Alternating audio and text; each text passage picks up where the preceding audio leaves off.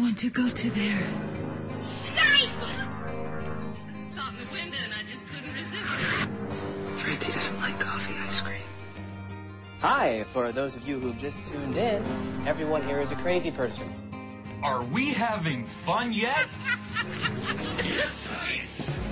30 Helens agree. Never mind. Maybe the dingo ate your baby. It's a cunning plan, actually. Would you believe it? Man, you beautiful tropical fish. Don't mention the war. Clear eyes, full hearts, get lost. Hello and welcome to the Televerse, Sound on Sight's TV podcast. This is Kate Kulzick and I'm joined as ever by Simon Howell. Simon, uh, did you watch the SNL 40th anniversary? Because apparently, like, all of America did. I didn't. Um, no, I didn't really like the idea of watching SNL for seven hours. It just didn't personally appeal to me. Uh, I forget who it was who said that um, it feels like SNL is constantly memorializing itself anyway. So why is this any different? I don't know. I think I have. I think I have a fonder place in my heart for SNL than than you do, based on some of our conversations over the years. And uh, I would have liked to have watched it. I was just too busy working. Uh, so I hope I will be able to catch up with it. But um, no, I've got I've got a big place in my heart for for SNL in general, like the concept of SNL, maybe, or like the history of SNL more than as a weekly occurrence. I love the idea of SNL, and, and occasionally it produces some funny stuff, and it's obviously been home to a lot of uh, very funny people. I just wish it was, you know, 70% less self congratulatory. Is that so much to ask? I'll get. I mean, it's forty years. I'll give him forty years. Come on. Yeah, okay, but they do this all the time. They do like you know every five years we get one of these. That's true. There was the 35th anniversary. There was I'm sure I remember there being a 25th. I think I've watched that one a couple times on repeats and stuff. But but yeah. So we, I mean, what show do they what show do they think they're making? Studio 60? uh, well, this is not going to be one of the shows we talk this week uh, in comedy. It's very again a very full, ridiculously full week in comedy. Um, less so in drama. Some interesting stuff to talk about there as well. But first, we should mention that we got to talk with Sarah Rodman of the Boston Globe this week about the Dick Van Dyke Show, which was super fun. Very fun. That's coming at the end of the the podcast. Always great to to have Sarah on and uh, talk some some classic TV. We talked with with you guys this week as well. Uh, we heard from Carl. Have you watched any more Twelve Monkeys? I had let them build up on my DVR and I'm enjoying a mini binge, uh, catching up. And Carl started to make some fan art and stuff for it. Like he's made trading cards for the different characters. It's really cool. I always enjoy when when Carl gets eh, really into a show and starts making that kind of stuff for it because it's so creative and, and neat. Um, so so as much as I, I have watched the first seven of of Twelve Monkeys, and I did it as a binge for the most part, and I enjoyed it in that sense. But as soon as I got away from it, I didn't really miss it too much. It's one that I would not. Uh, I would not be averse to catching up, like finishing the second half of the first season at some point. But just with so much going on right now on TV, I just I'm not going to set aside a chunk of time every week to, to keep up with the show. But I'm glad he's enjoying it. Are you gonna? I ask knowing the answer. What what, what do you think about Twelve Monkeys? Are you gonna set the time aside? Uh, it's one of those shows where I'm gonna have to at some point start reading up on it and see if see if there's even a mild like culty consensus that it got like a ton better and is really diverging from the source material in an interesting way. Uh, until I get um, a solid vetting on that level, I probably won't uh, reinvest any more time, especially because it's just such a crazy, crazy time right now. Another show Carl asked about, though, I'm pretty sure we're on the same page with this one. He says, "Did you watch Daria? I have a sick, four- sick 14 year old daughter, and I can't remember if it was a good animated watch." Uh, yes, Daria is awesome. I'm sort of amazed no one has called Daria yet for the shelf. How? Right? Because it's such a great show. I would love to do a Daria DVD shelf. Uh, I mean, I have very little memory of Daria, to be honest. Like, I'm sure I saw it when I was a kid. Uh, don't remember much of it now. But for every, uh, especially among the the women I know of my age who are slightly younger, it was huge for them. hmm No, it's been. I haven't watched it in years, probably at least a decade, actually. Thinking about that, uh, but I remember really enjoying when I did watch it in in high school, and uh, just so great to hear that different kind of female voice on TV. So rare at that time, even now, I would say. Um, so yeah, definitely, I give from based on what I remember, Carl stamp of approval Your daughter will be a cool daughter if she's somebody who likes Daria. Um, his last thought here I also really enjoyed Informed Opinions as I have a seven year old as well. He likes a new show called Odd Squad, which is, um, I think it's a math based one. I had heard about that one as well. Kyle says, I just realized there was no mention of Square One TV on the Informed Opinions segment. Such an entertaining math show with songs I still remember. I also enjoyed the 80s return of Mr. Wizard's World. Never saw the original 50s one, but it had the same Mr. Wizard. Um, I'm not familiar with Square One TV. Do you know that one, Simon? Uh, no, I'm not. Yeah, so I think we need to catch up with some more, at least I should catch up with some more math TV. I was trying to figure out what was going on in my brain with Mr. Wizard and w- Wizard's World. And it's because there are two different series with the same guy. So that's what that was. So thanks, Kyle, for clearing that up. Augustine uh, posted the website. I was a reading Rainbow Puzzle Place Mr. Rogers kid growing up. I'm really glad you mentioned Lamb Chop. I feel like that show is one of the forgotten ones. Kratts' Creatures was great too. Was the nature version of Bill Nye. Remembering Carmen Sandiego, I'm shocked that it didn't become a long running game show. It was incredibly fun. It wasn't boring at all. Disney Channel does have educational shows similar to PBS on their network, but it's not it's not all tween shows. And I'll be the one to def- defend Caillou. My nephews love that show. Also defend Five Nights at Freddy's. The game isn't violent. It doesn't have any obscene material at all. It's just scary as hell. I see nothing wrong with experiencing uh, that at a young age. It's a good learning tool, in my opinion. Better than watching Barney. Uh, so, any any thoughts on all that? Like, what? I'm of course me. I go back to Carmen Sandiego. Why do you think that didn't really take off and last more? Like some of these others, like you, we were saying, Arthur is still on. Why isn't Carmen Sandiego still on? Uh, maybe th- maybe it was a more finite premise because you know it's your geography based puzzling and they ran out of ideas. Um, t- to get back to uh, uh, just to, just to cross two ideas, I'm amazed that no one's ever done a Five Nights at Freddy's Barney mashup because the character designs aren't that far from Barney, and honestly, it doesn't take much to make Barney scary. Yeah, it's true. Really does not take that much. I, I still uh, always enjoy the um, what is it? Addams Family Values. Is that the one where they have to go to the camp and they have to go to the happy house if they are, uh, if they act out and they are, are forced to watch Barney on a loop for hours and hours until they adjust their attitude. Um, I, I never saw it, but I believe you. yeah, it's pretty fabulous.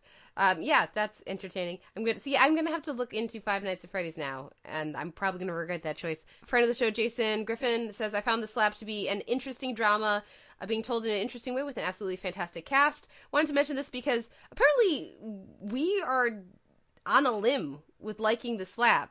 Uh, I, I heard uh, that Joanne Robinson over at Variety, uh, Vanity Fair wrote a positive review, and I think we saw like like AV Club gave it, I think like a B or something.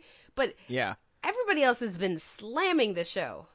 Yeah, Todd VanDerWerff hated it. Mo Ryan hated it. Alan Sepinwall hated it. No, sorry, actually, I don't know how Todd felt, but I know that Alan Sepinwall hated it, uh, and several other uh, prominent people hated it.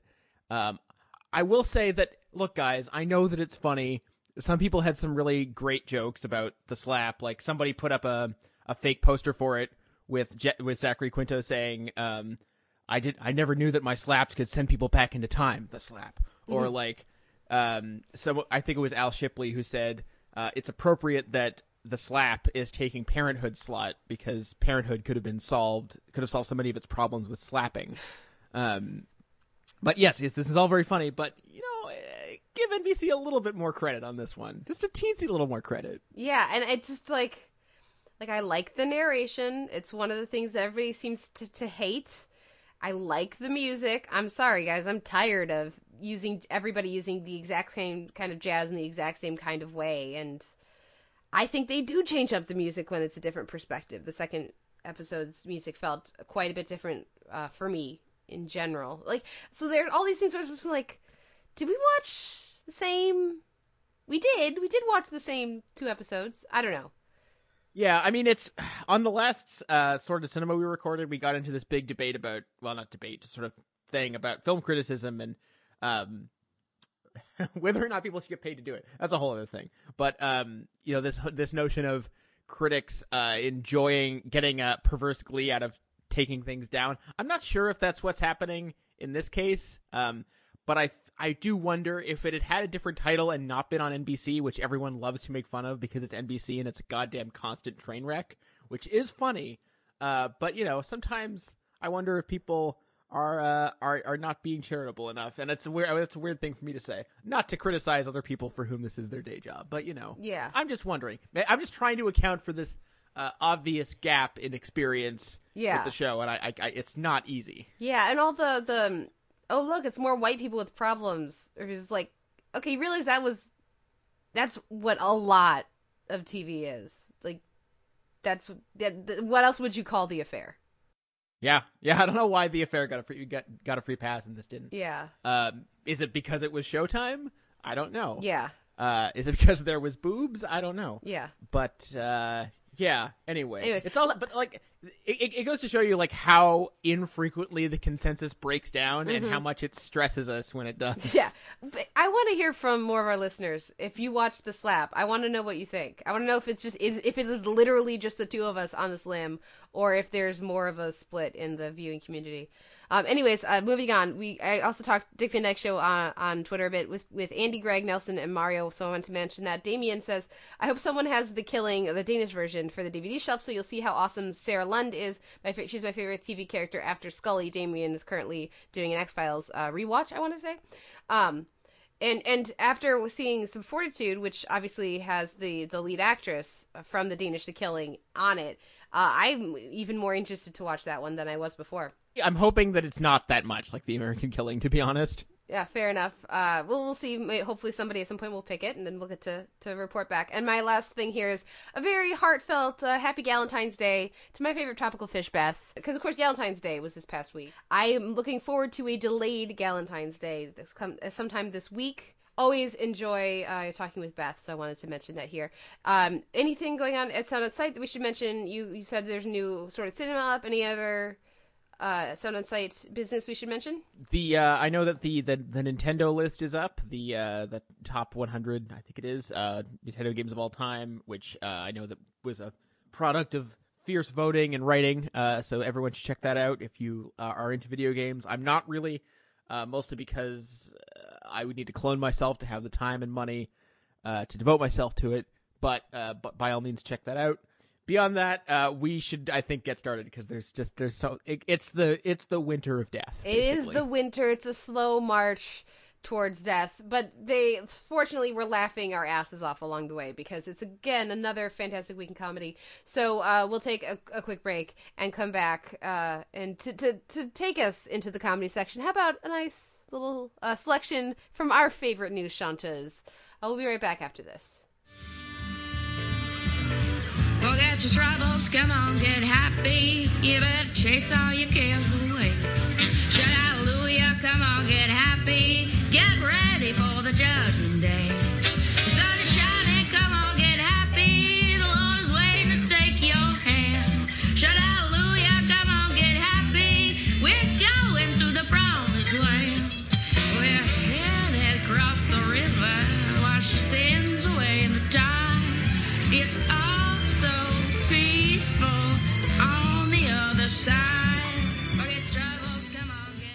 This week in comedy, uh, well, first, actually, I'm going to start with just a tiny bit of reality talk because Top Chef had its finale, and then we're going to dive in with the comedies. Uh, I'm going to mention Fresh Off the Boat, The Shunning and Success Perm. Then Last Week Tonight is back. I thought that was worth a mention. And then we'll dive in with Jane the Virgin, Chapter 13, Archer, Sitting, Adventure Time, The Visitor, and The Mountain, and no, well, okay. I have no idea what happened on Adventure Time this week, but we'll we'll break that down in a bit.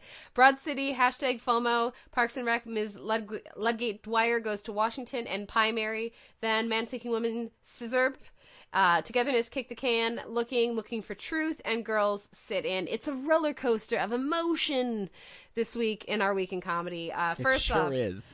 Top Chef had its finale. It was an excellent finale. The food looked amazing, and but more than that, the the narrative of it, you know, it's very well crafted. I appreciate a well crafted because I know at this point we're educated enough viewers to know how scripted so much of the reality competition shows that we watch are, at least in the um the editing and the the the talking heads that they use and how they steer those you know narratives and it was very well done the the both uh, I always like a reality competition show where both people do a good job in the last you know like in the in the final when somebody just has a bad day that always kind of makes it a bit deflating so it was nice to see these two go sort of head to head and watch the discussion uh, of the judges but yeah that's a meal i would have loved to have been at uh, even though i don't eat most of the foods that they served. But I would have made an exception because it looked amazing, and I want that dessert by Mei.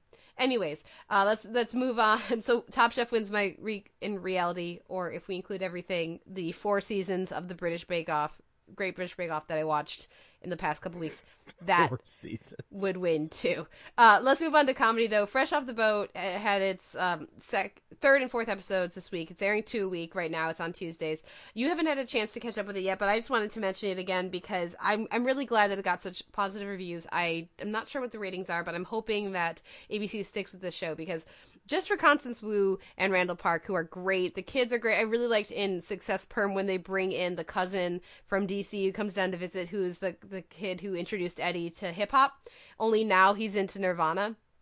So watching watching uh, Eddie have to deal with his cool older cousin, like having abandoned hip hop in favor of grunge, it's just just it was wonderful. It was a nice little subplot, and I'm I'm sure when you get around to it, you will get a kick out of that as well, Simon. I, I'm really looking forward to getting into Fresh Off the Boat, and I love that they send Danny Brown checks every week for his theme song. That is just fantastic news. yeah, it's it's it's a they've done really well. Last week tonight is back with two strong episodes right off the bat, ha- having so much fun. Just in case anybody had missed that it's back, it's back and it's it's fabulous. Um, there, how is the Sports Illustrated swimsuit edition still a thing? Beautiful. and it's one of those like I haven't gotten to the episode yet, but that has occurred to me like in my own time, and I've never I'd never thought to articulate it in quite that way. And that that's been one of the strengths of the show is that their their writers are so keyed into like what are the things that we just take as as granted that are completely fucked up, but Mhm. they've just been but they're just institutions at this point, so we don't really notice. They're really good at that. They are very good at it. Um, let's dive in though. Let's move swiftly on because Jane the Virgin, chapter thirteen, shit got real this week, uh, and it was one of their best episodes yet.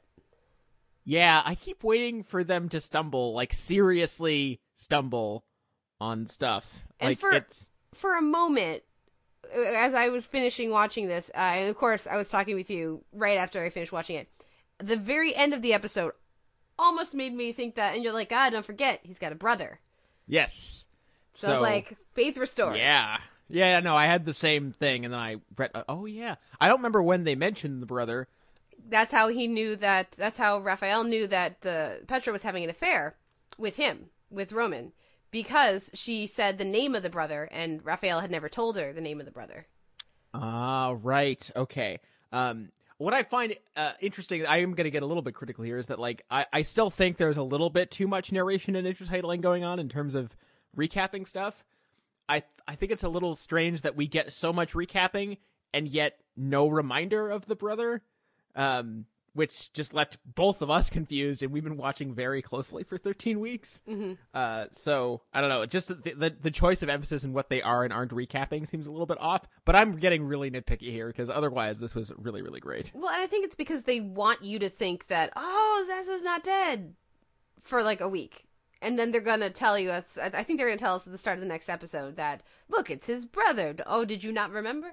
Uh, so I think they're intentionally trying to try to screw with the audience. And okay, it's confusing, but whatever, that's fine.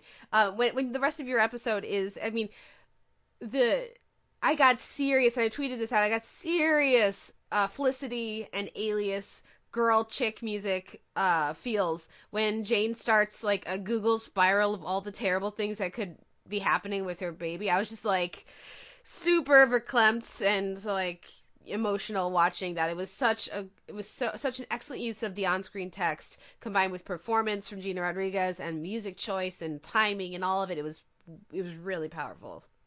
Am I the only one who's like kind of hoping they just go like super ballsy with it and make the kid intersex or something? Anyway, that would be a whole other kettle of fish. Um, but for now, I think the way that this episode handles it, it doesn't actually resolve anything. Like nothing's resolved at the end of the episode, except that uh, we get to spend a whole lot more time uh, with her and seeing her and Raphael actually working, and and and and I think more importantly, him working with the family, and then being like, "No, this is a terrible idea." He's like, "No, this is a great idea," and that, whole back and forth, and they Yeah. never really agree on it, but you get to see them working kind of as a unit, which I think is is important, and I think at this point, if you can't see if you if you're if if you're still in the back of your head being like, but Michael's the real one, then I can't help you. Well, and you know what I really lo- love about this is aside from the fact that it's very powerful and it gives them really uh, substantial moments. It's again excellent performances all around from the cast, but that they. Th- th- this is this is real drama. This is real shit. This we don't need the scheming at the soap opera when you can do something like this. Uh, it's so much more effective. I love a tiny little moment when Jane feels the baby move and she tells Raphael and you can you can you can feel just in that like the way he breathes out just how terrified he was as well but he wasn't letting that out cuz he needed to be calm for her like a little detail like that just goes so well just like brings makes it all come together Yeah. So anyway, we're over the halfway point of the season, and I'm almost ready to stop waiting for the other shoe to drop. I'm almost there. Yeah, I do have to mention the um two more things about this episode that I really loved. I loved the graduation scene, and like you say, it's nice that for once Raph knows her and how she'll react better than than they do, um, and knows it better than she does because she's like, "Oh, this is stupid," but she loves it. You know, it's, it's great. Yeah. Um, so that scene was just wonderful. I loved the like the three women talking again. This is the heart of the show, as far as I'm concerned, and it was a lovely scene. And then also, Michael figures out that it's Rose the week after we do. How Yes. refreshing was that? Yeah, that's great. But I, I have to rewind a little bit and say that as great as as all the Jane stuff was, I I definitely caught the most feels from Abuela this week. Yeah, So yeah, Oof, yeah. credit for that. That is a part of the show that they could easily just never touch on. But when you know this is episode 13, and they finally this is our first significant conversation about him, about about uh, uh, Jane's grandfather, and it's just such a beautiful way to, and very honest feeling way to bring it in. Now, of course, Cheech Marin's going to be back. You don't cast Cheech Marin to have him Yeah. wave. So I'm I'm looking forward to following that. Uh, any final thoughts on Jane this week, or shall we move on to a different kind of baby drama? Yeah, let's do that. So Archer had sitting, and this is one of the most fun episodes of the season so far, as far as I'm concerned. I really loved they they brought in Kumail Nanjiani, so so great. The King Kong thing with Pam was hilarious. I mean, how did this one work for you? Uh, it was really good. Uh, I'm I'm a little bit. I'm still wondering when they're going to bring back Wee Baby Seamus to I have know, like, right? a baby off. To have uh, a play or date. something. Uh, although I guess Seamus would now be like three or something. Mm-hmm. uh, which we haven't even seen him. And he's like, I don't really know how the March of Time happens in Archer, uh, or if it even happens. But uh, yeah, I don't know. I, I just I, we need more. I guess you know, we toddler Seamus, Yeah, we we tyke Seamus. Anyway, doesn't matter. uh, that stuff is great. I predicted at the start of the year that Kumail Nanjiani would be uh, our our our sixth man this year, uh, and it's it's panning out because he's already been in everything, and he's he's great here. Um, know. The whole conceit of the episode is very fun. It's uh, w- and and, and also like Archer's like as as much as they do, you know, big adventure episodes a lot, and they're super fun. Uh, so often when it's just multiple characters riffing in one space for most of an episode, that's usually the best ones. yeah. I think you know, basically it, it worked. They they can. I, like, I did not know what to think at first. Like the the the the twist or whatever really worked on me. Uh, the the end of episode. reveal also really worked on me uh it was it was nice and it's it's fun to see the group come together over something so like coming up together over the baby you know really worked for me did did did they trick you Um, I, I I'm sure I would not be able to admit if a cartoon tricked me with its plot twist. So I'm just gonna plead the fifth on this one. Okay, well then let's uh, move on to another cartoon that tricked us, at least uh, me, a bit because I have no idea what the fuck just happened this week. Uh, excuse my language, please. Uh, uh, so Adventure Time last week had the Visitor, which was a really fun episode. We didn't talk about it on the podcast last week. This week they had the Mountain, uh, le- the first Lemongrab episode in a while, and I have no clue what happened. I just really liked the ride. I feel like okay, if I had to guess what happened this week, I feel like the writers were like, "So, what's going on in that guy's head? Like, how do you become Lemongrab?" And then they decided to not really answer that question, but to make it seem as if they were gonna. I don't know. That's the best option I can come up with. Uh, and then, or maybe they had a word challenge, and they were like, "Okay, one of you has ten minutes to come up with an episode where somebody throws in the word ziggurat and go. That's my that's my other best guess. Anyway, uh, this was super fun. No, like you, no idea what it means really. Um, whenever they go into the Lemon Kingdom, uh, they usually come out with something memorable, and I guess this this was. Just... And also, I, I like that they've they really like they used to overuse Lemongrab. I feel like, and now they trot him and Justin Roiland's insane voice out every twelve to fifteen episodes, and that's just right. Well, and and when they bring him in, it's because they're gonna focus on him instead of just like sort of having him in the background of like banquet scenes and things in the Candy Kingdom. It's I feel like this is the peak way to use uh, Lemongrab, and and I I'm trying to remember. I know that I've seen that mountain before on the show. Uh, is this our second time there? The Mountain of Matthew. I uh, you I mean you've done a series rewatch more recently than I have, uh, so you'd be the one to say. I I love the I don't know who's doing the voice of Matthew, but I really like the voice work and the the whole the keeping Jake out with the sort of laconic guard yeah. is really great. Um, I like that they still found about 45 seconds for Finn pining over Flame Princess because uh, they just love that's their favorite note of, of the whole show is Finn pining, uh, which is fine. Um, and I like that it's just sort it's of shunted like, off into one corner. It's not like he's trying to get back together with her or anything, but just like it's still a little tender Yeah. there about that. Still a little sensitive about it. You know, Yeah. that was that was fun. He's like, I just I, I just got to work. Just give me a thing. Yeah. give me a, give me a quest now. Yeah. No, it was good. It was so much fun. Any thoughts on uh, the return of Stephen Root as Finn's dad? Uh oh yes, from last week. Uh no, still fun. I loved him. I love Finn just sending him off. Just like nope, not dealing with this spy. Shooting him off in a rocket was a was a fantastic move. And um feel like I had something else to mention. Those little Uh, dudes also, were adorable. Uh, little dudes were adorable, kind of reminiscent of the little guys from Mon- Princess Mononoke, um, which is always good. And uh, last thing I wanted to mention is that this week we got the return of Sword Finn, which is still really creepy. Super creepy, but Finn seems to be way more cool. Than, and Sword Finn seems totally chill, too. You know. Yeah. See, now I'm just imagining that Swordfin is like the little, uh, the little AI that isn't actually AI helper from Black Mirror. Oh my gosh, yeah. Oh, it's terrifying. Delightful. On that creepy, creepy thought, let's move on to Broad City, hashtag FOMO, and just like, can we just take a moment to appreciate and enjoy the wonder that is Val? You know, the rest of the episode is fine. The rest of the episode Um, is good. It's fun. Yeah, I, you know, the, the, like at first it seems like they're just gonna go for this sort of Scorsese after hours feel of just like one long rambling night where it just gets wackier and wackier, and that would have been a perfectly acceptable premise for an episode. But then they just completely derail it with the Val thing in the most delightful way. Yeah, no, that's just. I mean, and I love, uh, because because I feel like, uh, especially when you look at last season, um, between Abbi and Ilana, Ilana got just so much bigger, broader things to play. She got to be wacky and crazy and everything, and Ilana and Abbi was always the straight woman for the most part. And I love how much room they've given both characters this season to really, you know, try new things and and go big. I, I I was talking with you when I was watching the episode. I love how the show just embraced pixelated nudity this season. Yes. They're like, "Yep, whatever." You've already it's like the entire crew has seen me dance around naked in the apartment set, so why not flash the camera?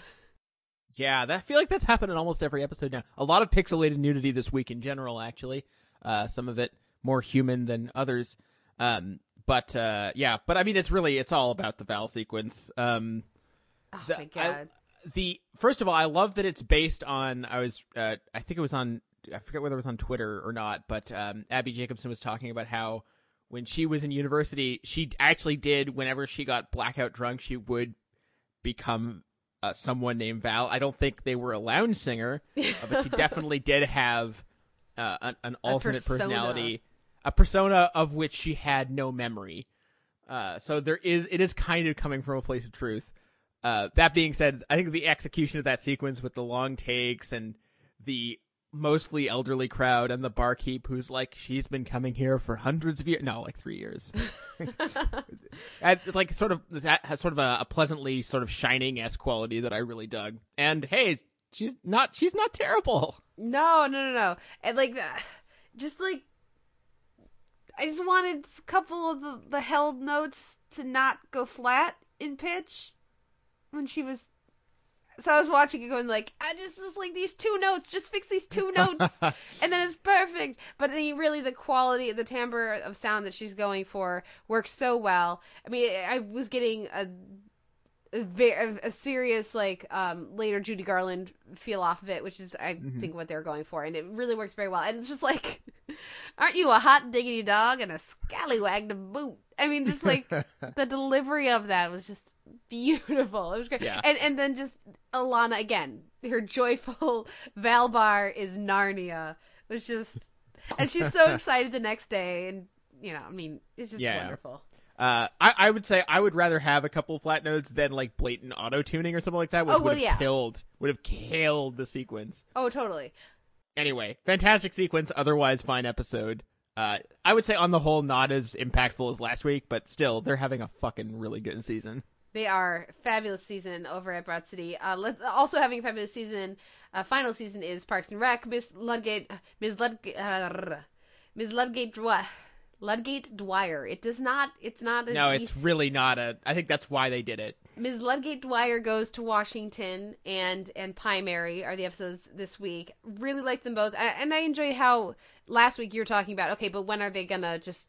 They need to just get move past this April thing because it's been long enough, and this week they do. Uh, Yes. right, right after you called for it, so I thought that was really nice. I liked I liked the timing of that very April and um and Leslie centric episode airing during Galentine's week. That was nice. Uh, and then we, I mean, we got to talk about about uh, um, Pie Mary because I mean, just I just loved it so much. Primary was almost certainly my favorite Parks episode in probably two seasons. Uh, I'm not. I mean, I have very little memory of last season to be honest, except for the very ending mm-hmm. because it just it felt so aimless to me. Uh, and the previous season I think was probably fine, uh, but didn't have a lot of standouts. This to me was like an instant standout, uh, partially because it was hilarious and sweet, and partially because the MRA takedown was just so beautiful to watch. Um, although when you remember that the show takes place, what is it, 2017? Is it Yeah. two years in the future?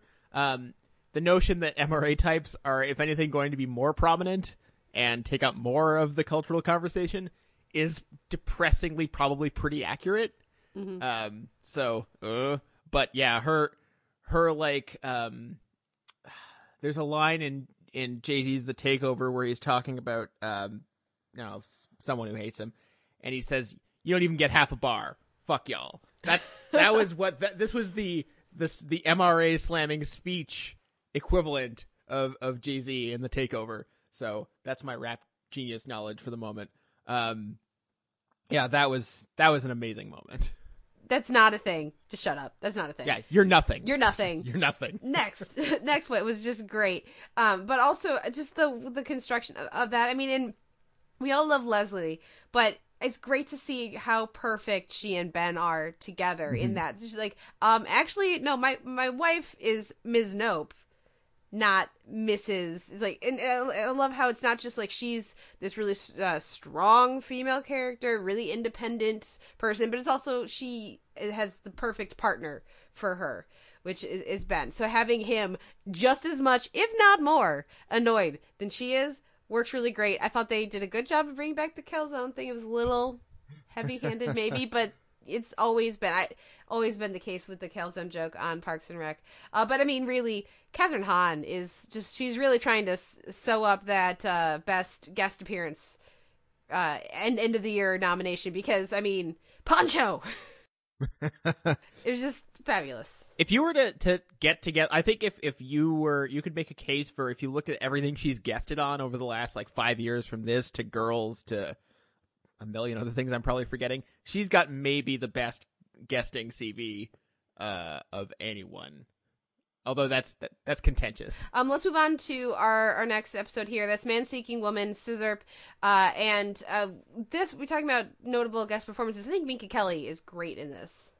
Um, there's there's two notable guests in this episode. Uh, the first one we get is Jorma Taccone. Um, in his second guest appearance in two weeks, uh, where he uses the word trill, uh, on two different shows. So clearly, The Lonely Island is strong in this one. Um, and his performance as Cupid is, as I think, really funny. But you're right; it's all about uh, Minka Kelly and her. Uh, you know, she's like we we what we I'm sure we talked about, Friday Night Lights and how uh, her character there was probably like in the five least interesting in any given season. Uh, but I don't think that was necessarily her fault, and I think that her uh her sort of no nonsense deadpan response to uh the most ridiculous events we've gotten on the show so far is a really nice mix. What made me really enjoy the first two episodes of this show uh, and really con- uh, really connect with the show and be willing to give it the benefit of the doubt is just how ex- heightened it got. So it's not some bad guy; it's Hitler, and the text conference is like this giant, enormous thing. So they they've not been going as big in the last few episodes and it's been diminishing returns for me. I've, it's sort of heightened other uh, my awareness of other problems i have with the show. When they go giant talking penis monster japanese penis monster here it works for me again. And again i'm laughing because it the more ridiculous these heightened elements are the and and then paired with a very subdued deadpan performance from like we get here from Minka Kelly, the more uh, I think the inherent comedy of the premise shines. Yeah, it's almost like the dumber it sounds on paper, the better it works. Uh, Yeah. like there's like if if if you were a script editor and you got to giant purple uh, Japanese penis monster that only says Tanaka uh, over and over, you think this is so hacky and dumb and broad. Can we not do this? But it but it it's it's by far like one of the better premises they've actually gone with. So go figure. Um, as for Tanaka, I actually thought that the character design was great. Uh, the use of Tanaka, Tanaka, Tanaka was one of those classic funny, not funny, now funny again premises. Uh, didn't really need the constant uh, ejaculation thing happening, especially at the end. Yeah. Just, just no, no, no. That was Men Seeking Women has a habit of taking its jokes one step too far. Uh, I don't know if you've noticed that, but that was the step. Um, but we, I think we should also talk about uh, the trajectory of the show and yes. our, our, our, our, our potential lack of patience with it. Yeah, I'm. It's starting to test my patience a bit because as much as I enjoy an episode like this, um, I'm starting to get frustrated with the show. And I was I was out of town this week, so uh, Vikram Murthy, one of our friends of the show, covered it for me over at the AV Club, so I didn't have to review this episode. Um, and I'll be back reviewing it next week over there. But I was glad to to get to take the week off because as much as I do enjoy this episode, I'm already starting to get frustrated with just how how much the show is dragging its feet with its pro- with with Josh and his growing awareness of self awareness and his maturity level. Because it seems like the show's heart is in the right place and that it's interested in exploring this character and watching him come to new levels of awareness and maturity. And then at the end of the show he's going to have a much healthier relationship uh, with dating and and the in women and all of that. But right now um Josh is a character that doesn't respect women. He's not going out of his way to like, you know, be abusive or anything, but he has no interest in them as people and he he, he objectifies all the women that we see him with except for his sister. But even his sister Oh, he, thankfully. yeah, even his sister. No, but not even just sexualize it, but he just turns them into Yeah. an object. So he doesn't really care about his sister's opinion for the most part. Every time he asks for her for advice, he ignores it, and then actually thinks it's not very good. Um, but but every other woman we see him interact with, like for example, here Whitney, he's going out with this this gorgeous woman. He knows nothing else about her and doesn't care, even though theoretically they've been dating for a while. Um, and so when so so the only thing that matters to him is that she's attractive and if that's you know hey a great way to start and then oh oh and she's nice and she's cool too i think that would have worked with the premise of what they're exploring like the jealousy and the insecurity and all that but they don't do that because he literally does not care about any of he does not respect as individuals any of the women we see him interact with um, Right. and deconstructing that nice guy idea in that way i think is really interesting but if that's where it's going and it seems with last week and this week it seems like that might be where they're going they're just taking a really really long time to do that Yeah, it's almost as though they think that as soon as he is uh, well adjusted, the the show is over. Yeah. so it's like, are we are we really going to spend the whole time doing this? I mean, I think that the show has this weird sense of tunnel vision where every week it's about one thing, and it does that one thing really well. Um, you know, this notion of uh, you only care that she's attractive.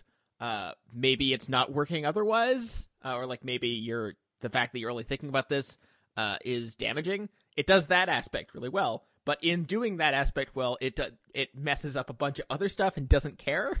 Yeah. And and in, in a week like this where it's actually funny, I'm willing to forgive that uh, somewhat because I'm laughing, and that's you know job number one of any comedy. Uh, but it would be nice if it could multitask, especially because you know we've had this has been a season of like amazing progressive comedy, um, especially with with Broad City and what happened with Parks this week. Uh, it would be nice if they could just accelerate that progression a little bit uh, Yeah. on the show, because then it could be funny and uh, and formally daring and progressive. That would be that would be something, wouldn't it? Well, and it gives these beats or these lines to Liz to say, and then has her say them in the most annoying way possible. She's like adjusting her glasses. Well, maybe don't you think that? It's like so they can't make it less appealing. So like Yeah. it's it's I can't tell if they're mocking that perspective or if they think that that perspective is correct and valid, but he's not listening to it because of where it's coming from. Like I can't tell exactly what they're doing with that, but it's starting to get frustrating where every time they seem aware of that perspective, they give it to Liz, but they make the delivery of it or the the packaging around it discredit the message itself. I I almost wonder if we're gonna have to wait till next season for them to make these the adjustments that we want. If there is gonna be a next season, I don't know if anyone's been been watching it. And just because we Uh, want these adjustments doesn't mean that they do. That's true. Yeah, and like I don't know if yeah, I don't know if they have if they have the impetus to change or or want to or or are taking feedback, but uh if you're accepting feedback anyway. Um but the uh I'm trying to accentuate the positive and see like this is like they're doing stuff that no one else is doing and it's mostly working.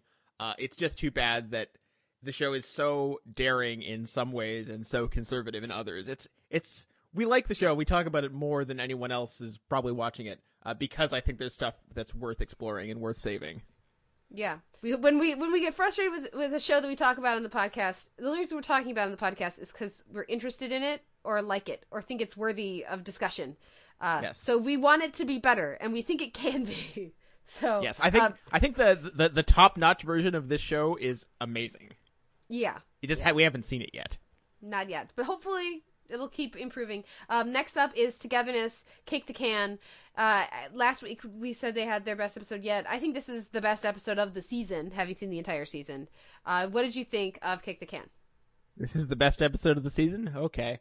Um, I, I I've been going week to week. I have all the episodes, but I've been going week to week with it because I don't want to do it like I've been doing with everything else and forget. Uh, it's okay. Uh, the uh the whole conceit of the episode is cute, but the the the execution of the of the closing sequence was just a little bit too uh cute indie film twee for me. Um, the, the the actual last shot with the exchange of looks was was nice, but the musical sequence with people getting. I know that the moment isn't working because all I can think about is they're not respecting the rules of kick the can right now. That's where my brain goes during that sequence. So that means it's not connecting uh, the way the way that it should. Melanie Lynskey is great on this show. Uh, it's it's so great to to see her get all this stuff to do. Uh, but other than that, it didn't really connect for me. yeah, it really did for me. The the triumphant moment, her triumphant moment, really they they nailed that as far as I was concerned. I like I like the low stakes perfect day that we get from Brett, uh, where she's like, I'm gonna go to the bookstore and read a book. That's my perfect day. tea. I'm gonna read Dune specifically. Dune, yeah, yeah. No, I and again the the specificity of it. It's Barnes and Noble. It's not like anywhere. It's he want. There's a chair in a Barnes and Noble that he wants to sit in and read one of his favorite books. I I really like that. I like um Amanda Peet's character coming up and be like, "No, do you think I want to be here? No, I'm drunk. That's what you do." Yeah, I'm dead inside. Yeah. Um, I I don't really know if I needed. I I've, I've been enjoying Peter Gallagher on the show, but I don't know if they needed to give him a little dog. That was a bit much. it's yeah, but I I enjoyed it. I thought I think he sells it. uh, pretty well. Um, so yeah, I'm gonna be curious what you think of the the next the rest of the season here, because uh, for I guess I guess the the energy of it really worked for me, and um, the way it comes together and culminates that that sense of triumph was very successful for me, and so it's gonna be uh not as clear cut emotions probably moving forward. Yeah, I th- I guess to me it's just it's so clear to me at least watching the, the HBO's three shows uh, that there's looking in girls and then a strata below that there's togetherness and even on a week like this where it's I think fairly strong it's just not the same level. Yeah, and I would agree with that because look, I mean, just look at these episodes. We have looking, looking for truth, and after the, you know, heart grinder of an episode of last week, this one was a really. I needed it. I needed this after last week. Uh, what What did you think of? We spend the day basically with with uh, Richie and and and uh, uh, Patrick. How did this work for you? Uh, this was just a, a, really lovely episode. I love everything we got with Richie's family and just the little notes Mhm. of, of. Oh, this is the guy? This is the gringo. yeah. Uh, that stuff was all great. I thought it was really impressive that we got an entire episode with no Dom and no Lynn, nothing with them, and I wasn't thinking like I I noticed it afterwards, but I wasn't thinking where are Dom and Lynn? They're so great. Uh, the fact that we get an episode that's I mean a season ago we didn't care about Patrick, we didn't care about Augustine, and they're the only ones who get any screen time this week out of the original gang. Um, you know, we spend time with Russell Tovey alone. When we hang up with Kevin, I assumed that was all we were going to get, and the fact that we do get a scene of him and his uh and his partner before the shit goes down, like that was a, a really poignant decision. Yeah, no, it was it was again they, the way that they're handling all these relationships uh, through this season of looking. I mean, this is what we were hoping for, right? When we as we got to the end of Yeah. of 2014, we're like, what's the show that you think can make the leap? We I, I said looking. I th- I think that it can make the leap, and I really want to see the next gear of this show. And I think it's been consistently at that place all all season. Um, it's been a wonderful first five episodes. We're out of screeners. I want to watch screeners. I want to watch the Um, next one right now, but Yeah. The uh, and I, I wanted to specifically mention uh, Raul Castillo because he I think this week was a I think his best showcase yet because he he has this sense of rage that is just under the surface that never really comes out, but you can tell that he's he's so knotted up with all this family stuff and so tense and like Patrick says he's so stubborn and watching him sort of get get prodded out of that comfort zone uh, periodically by Patrick. Uh, I think all those scenes just work so beautifully, uh, and I love the detail of them having this uh, this this uh, dreaded conversation punctuated by kids showing up and wanting drumsticks. yeah, it was a really yeah, and just watching Patrick start to realize some of the ways in which he he mistreated uh R- Richie without even realizing it. It's like like oh he borrowed money to have a suit that he could wear to the, this Mhm. family wedding. Like that's a really big deal for him Yeah. and And all I love that when I love that when he brings up the suit, uh, Richie's response to be like, "Oh, she's not getting that money back."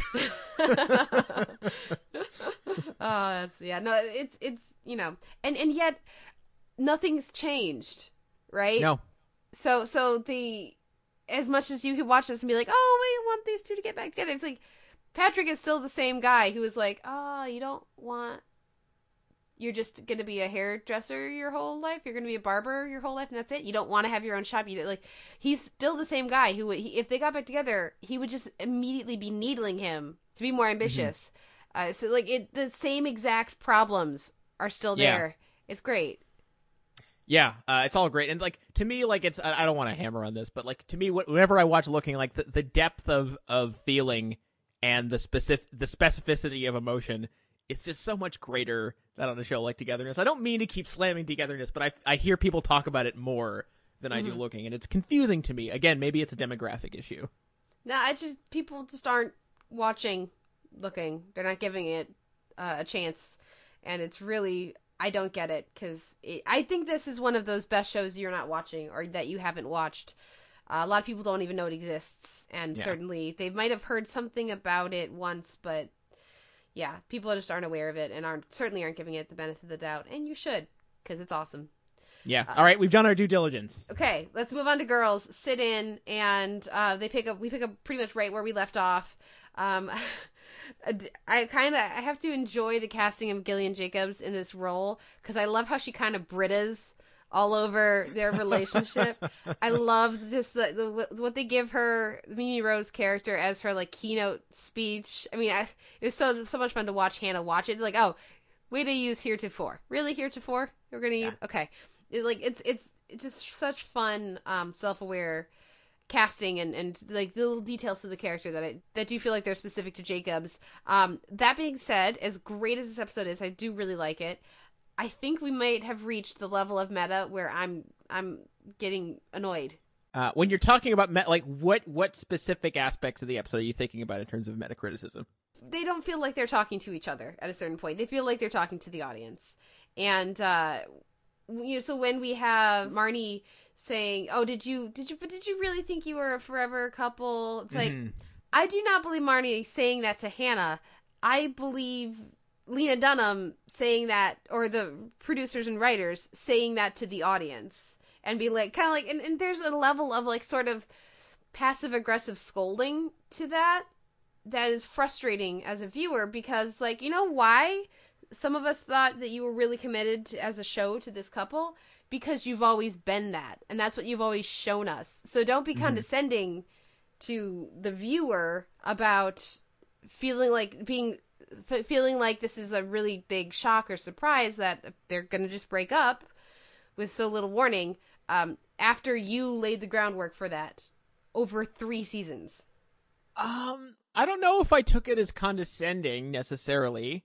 I think that um I can't judge this yet. I think it's going to depend Mhm. on what they do with it. Uh it, like if this really is um a title change and this is what's happening now. I mean, to me it sort of has to be because the way that the way that scene happens when he uh but which by the way that scene is beautifully written and acted and like I uh I've lived something close to that moment but um when Adam is talking about his relief um yeah his his unexpected relief at the situation that that felt very real like that is a that is an unguarded moment of brutal horrible honesty and it's going to be difficult to impossible for them to walk back from that without incurring my rage. so I feel like they're they kind of have to commit to that at this point. It's going to be tricky for them to keep um all these characters in the same orbit, especially considering Adam just seems to be totally fed up with everyone who isn't Mimi. Mhm. um uh I can't really see how they have a future on the show now. So uh, it's I'll be very curious to see how they do that, and maybe it's just next season there's no Adam. I don't know, but I don't see how you can walk back from that, at least not gracefully. Well, yeah, and that's I think that's when you say oh, maybe next season there's no Adam. Like, I'm sorry, they're not gonna let Adam Driver go. He's too good. He's too good in the show. Like, I don't. That's maybe that's what's causing the uh, conflict for me is that I don't I don't believe them. I don't believe they're gonna write Adam off or that they're gonna take him out. Like, so like they they've very clearly set up that Adam and Jessa go to the same meeting, so there's reason for them to interact. But Right. Adam Driver and uh, Lena Dunham are really great together. They have great chemistry. They work really well off of each other. Um, so I don't trust that they're not going to just undo this in X number of episodes. Yeah, I guess we'll have to see. I'm gonna. I'm. It's been a good enough season, and it's been a good enough season and a half, really, that I'm willing to to follow them on this and see where Mhm. it goes. Um, we don't really know if they're because I mean the show used to be, uh, I think, more risky than it is right now. Mhm. Uh, it has settled into this more comfortable and yet also more entertaining groove. Uh, so I'll be curious to see how much they're willing to shake up the existing order of things Yeah. because we really don't know. Even after this is what I like that even after three and a half seasons, I still don't know what the show is and isn't capable of really. Uh, so yeah, I, I'm I'm I'm choosing trust. I'm, I'm pro- probably foolishly choosing trust. Well, and we should talk a, a minute about the rest of the episode, all the other performances, uh, because I do think it's a really good episode. That's just, I, I'm just having a struggle with it because you know it, it, we talk about sh- on the podcast frequently, um, the level of uh, the relationship that viewers have with the show is often reliant upon trust of the showrunners and what kind of show it is, and that you know establishing your world and sticking to it. Um, so aside from any of my potentially skeptic skeptical reaction to that element, um, I really liked the structure of this one. I thought it worked. Um, the stuff with Marnie, like when when she talks about woodshedding, I'm like, oh honey, do you need? Do you know what that word means? Because I'm pretty sure you don't. I just Uh, you're a you're you're a singer. I don't think you're drilling the same passage to make sure that you can play it in tune every time. It just doesn't. That's not. That's not who you are, Marnie. um, I the, the structure of the episode is very schematic in terms of like let's let's get one character in at a time to handle Mm-hmm. a situation, or in the uh, you know bring in Jon Glaser and Gaby Hoffmann, who's now pregnant on the show, which is a nice touch. Um, just, We knew like, that. One at a- did we? Yeah. I forgot. Anyway, it's been a while. Uh, she's been another one of those people just being everywhere, Mm-hmm. and all the characters sort of blend in my brain. But um, you know, just one at a time to, to, to deal with with the situation as they see it. Uh, you know, it's it's very rigid in that format, but I think it mostly works. Uh, I love Shoshanna's entrance, and Zosia Mamet has just been straight. She's been the MVP, the clear MVP to me this season, uh, and she's really just grown into that role so beautifully. Uh, I also love Jessa's just total tunnel vision approach to like, I'm sure I told you about this. I definitely, I definitely distinctly remember the Yeah. moment when I told you about this, and she clearly did not. Uh, that level of, of delusion was just fantastic, and also her just sheer cold logic. If the hot people go with the hot people, what do you want? It's the law of the jungle. Um, it was all it was all very like writerly and specific to the characters in a way that was very transparent. But I think the performances mostly made it work. Well, and again, I mean, each of those interactions I thought really worked. I loved Shoshanna in this episode. Zoshima was so much fun. Just and like, yes, that is what she needs right now. This is what Hannah needs. And this clearly, Shana was the right person to be the first one there because Jessa was useless. Yeah, Jessa was worse than useless. She she just made the entire thing about her anger at Hannah forever leaving. Uh, it's like you introduced the man that I love to someone else and you're like, yeah, they would be great together. I mean, Marnie, when she is there, I think gives good advice and is helpful and all of that good stuff. And it was the right person for Adam to try to call. Um, but yeah, like it's the it's the surprises that I think really worked. I, I like um, Shosh's insistence that they close the laptop. We shouldn't watch this. This is a bad idea. Um, as well as again the surprise of having uh, Jon Glaser and Gaby Hoffmann characters pop up. I think Ray also great. Can't help but make it a little bit about himself, but for the most part, he he does. He's I, I, again that character works so well with all these different people and has that slightly different perspective with just a little bit more age uh and experience and all this stuff going on. Um so yeah uh, those were you know having it segmented this way i thought it was again like you say very writerly but i do think it worked. And um yeah i, I it, it was it was a really uh, emotional powerful episode. And the the final scene with uh with adam and hannah does work i think very well um, so we'll see what happens next. The final final scene of uh, Hannah in the storage space alone was really nice. Also, Yeah. Well, what wins your week in comedy, sir? oh Jesus. Um, see, I want to say looking, but uh, looking was the best thing I watched, but not the funniest. Uh, Parks and Rec's second episode, uh, Pi- uh, Primary, was probably my favorite as a comedy. Uh, so I don't know. Interpret from that. There's some serious contenders this week, but I think I'm gonna have to give it to Jane. Just you know, it's been a while, and uh, they they got me with the feels this week, so I think I'll I think I'll go with that one. So the Jane the Virgin Award once again goes to Jane the Virgin. Now we'll take a break and we'll come back with our weekend genre and drama. I'm lying alone with my head on the phone, thinking of you till it hurts. I know you hurt too, but what else can we do? Tormented and torn apart. I wish I could carry your smile in my heart for times when my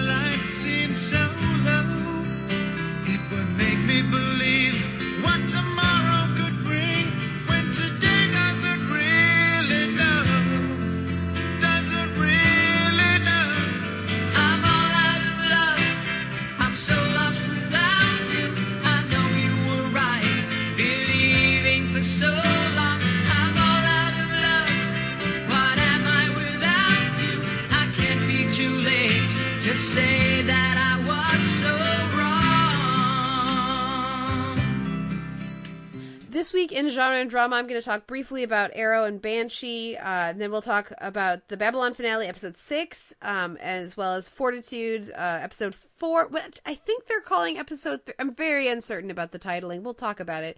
Then we have Justified, Trash and the Snake, and then the Americans Open House. Uh, but first, to kick things off, a little um, genre talk. I just wanted to mention Arrow Canaries because I really liked the way the use of the fear toxin here.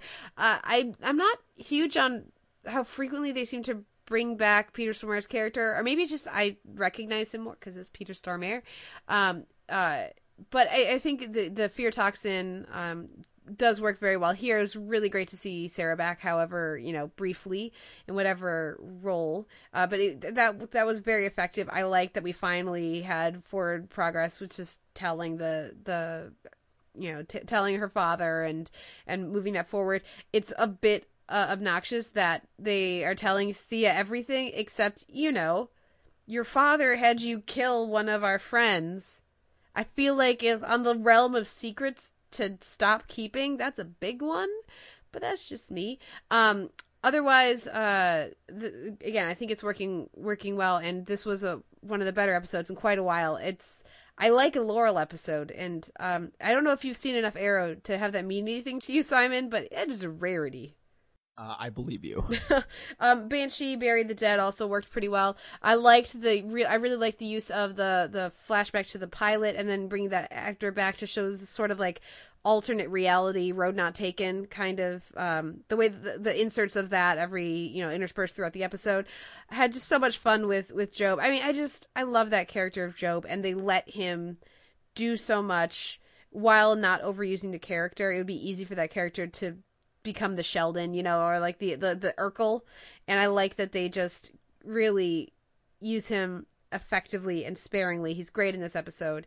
Uh, the stuff with Chayton, it's just like, dude, just shoot him already. I don't care about Chayton at all. I negative care about Chayton, and so by the time he's like choking another person, another woman. To death, and she just can't shoot him because it's not who, whatever reason.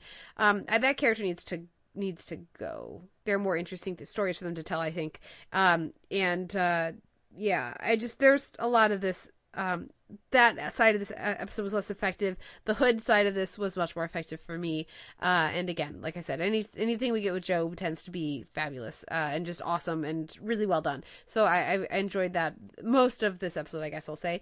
Um, but let's move on to the episodes we've both seen, including the finale for Babylon. And this was one of the less satisfying finales I've watched in quite a while because it's not a finale as far as I'm concerned. It's let's kick the hornet's nest and just end the the episode. I mean, what how did you feel about the turnaround here with Liz um and uh did are you invested in any of these relationships at this point or what did you think of this finale? you obviously aren't. Um I think that uh, Babylon is such a strange show. I think that it does a lot of things really well that I didn't think that it would, and then does things that I thought it would do really well, not so well. Um, Mm-hmm. I think the way that this that the uh, the subplots converged in in the finale, I thought was actually quite elegant. Yeah. Uh, you like like I spent the whole season like, why do we care about these two cops and the affair and and, and then also following around the the you know the journalist and the other cop and all that stuff. Like I'm not really sure what the big picture here is, and the way those converged in these last two episodes, I thought was actually really, uh, really nicely handled and not too uh, not too obvious.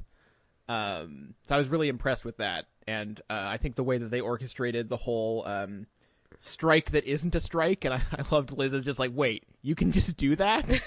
you can just not it's yeah, that's we can't strike, but we can choose to not bring our guns. It's like wow, um, that's I can I, I loved how just foreign that concept was to her, um, and there were there were quite a few uh, bombos in this episode. I liked the um, the assistant uh, superintendent talking about how um, they took out her entrails and all had a good laugh, and then she had to eat them.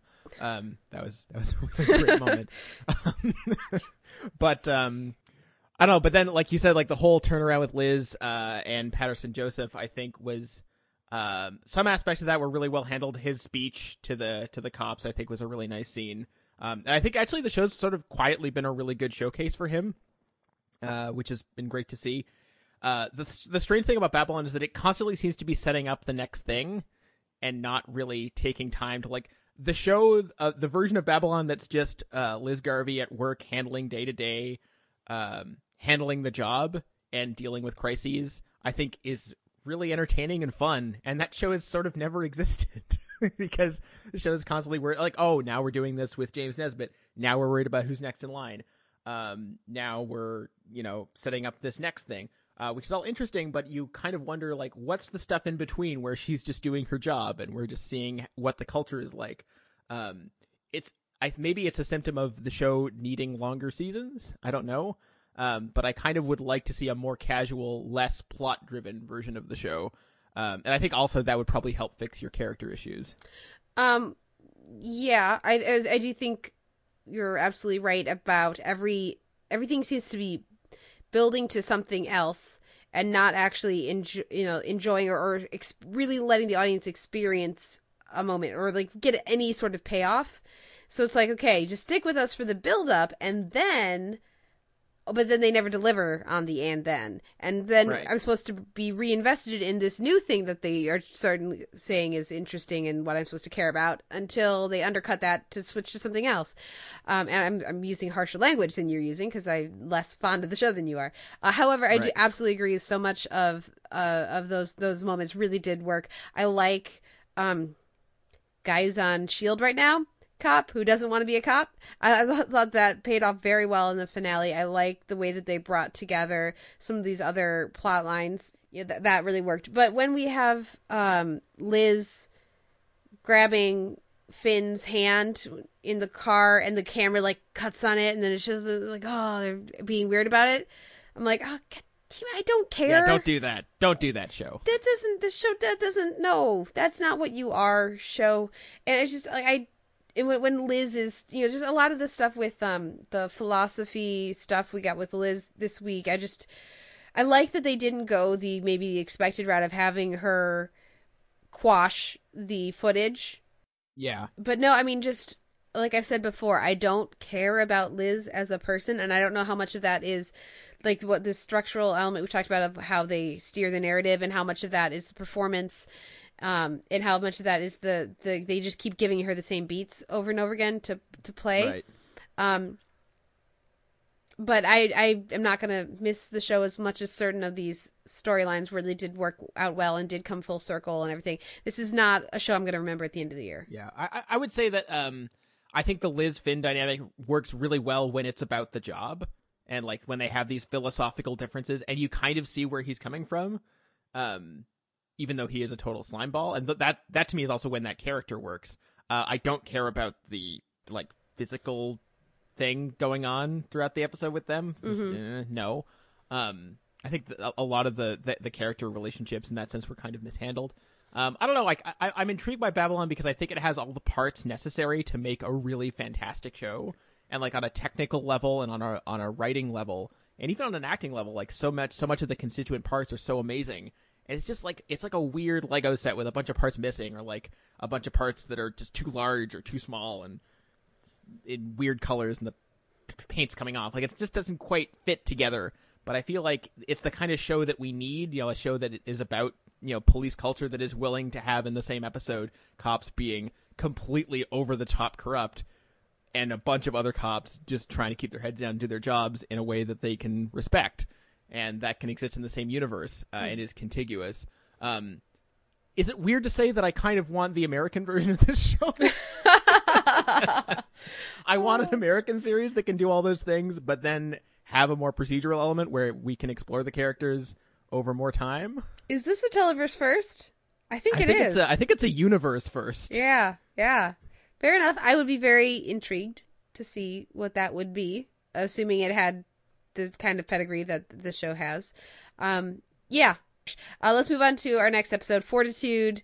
Uh, okay, so ep- this is the fourth episode based on screener titling, but it's episode three based on it's week three it's yeah. week three. That's maybe the best way to do it. No, there's the one character who's uh, currently camping out in the snow, right, with his daughter. I'm not. I'm a little unsure of that storyline, just because I can't quite remember what's going on with it. Can you enlighten me? Well, actually, it's something I struggle with with with Fortitude actually because I know you watched it all in one go. I've been watching it week to week just because I feel like I would end up in your shoes. And even from week to week, I, I struggle with remembering what this group of uh, of white people with secrets is doing, um, which uh, is not really a slight against the show, uh, but I, I I do feel like there we are at the um, getting to the fireworks factory portion of the season. Uh, we do get a little bit of fireworks factory this week with uh, one of the characters uh, sawing off a tusk, which was a really great uh, visual. Yeah, if nothing else. Um, I'm starting to wonder if there is a satisfying conclusion to this that doesn't involve zombie monster aliens in the snow. like Uh, really, I am starting to wonder that. like every every time we see him, I keep waiting for main cop guy to be revealed as a werewolf. Right? Or something. Yeah, So- or, a, because, or a like- Sasquatch. Secret Sasquatch! Yeah, because and that's why like he's showing up at these crime scenes. There's been somebody who's been like mauled and violently killed, and it's because stealth. Because I would totally buy it from that performance. Anyways, um, no, uh, you mentioned that overhead shot of the the tusk. I thought that was such a great visual. Again, the cinematography, the lighting of that, but also just the otherness of of it and the the the the mammoth or whatever is it's just really uh, very effective. Um, we're gonna get there's there's a bit of fireworks factory next week which is all i'll say Okay. about that um and I, I like when we get the reveal here i like this reveal of information missing in what like the camera cutting away from episodes that we've seen earlier so we find out there's this, this bloody shirt right? Which we saw part of that. But that that scene of like how his shirt got bloody is just entirely missing mm-hmm. from the the narrative that we followed with that character in the first two episodes right? That was in the pilot. We see him throw out the shirt but Yeah. we never saw how it got bloody right?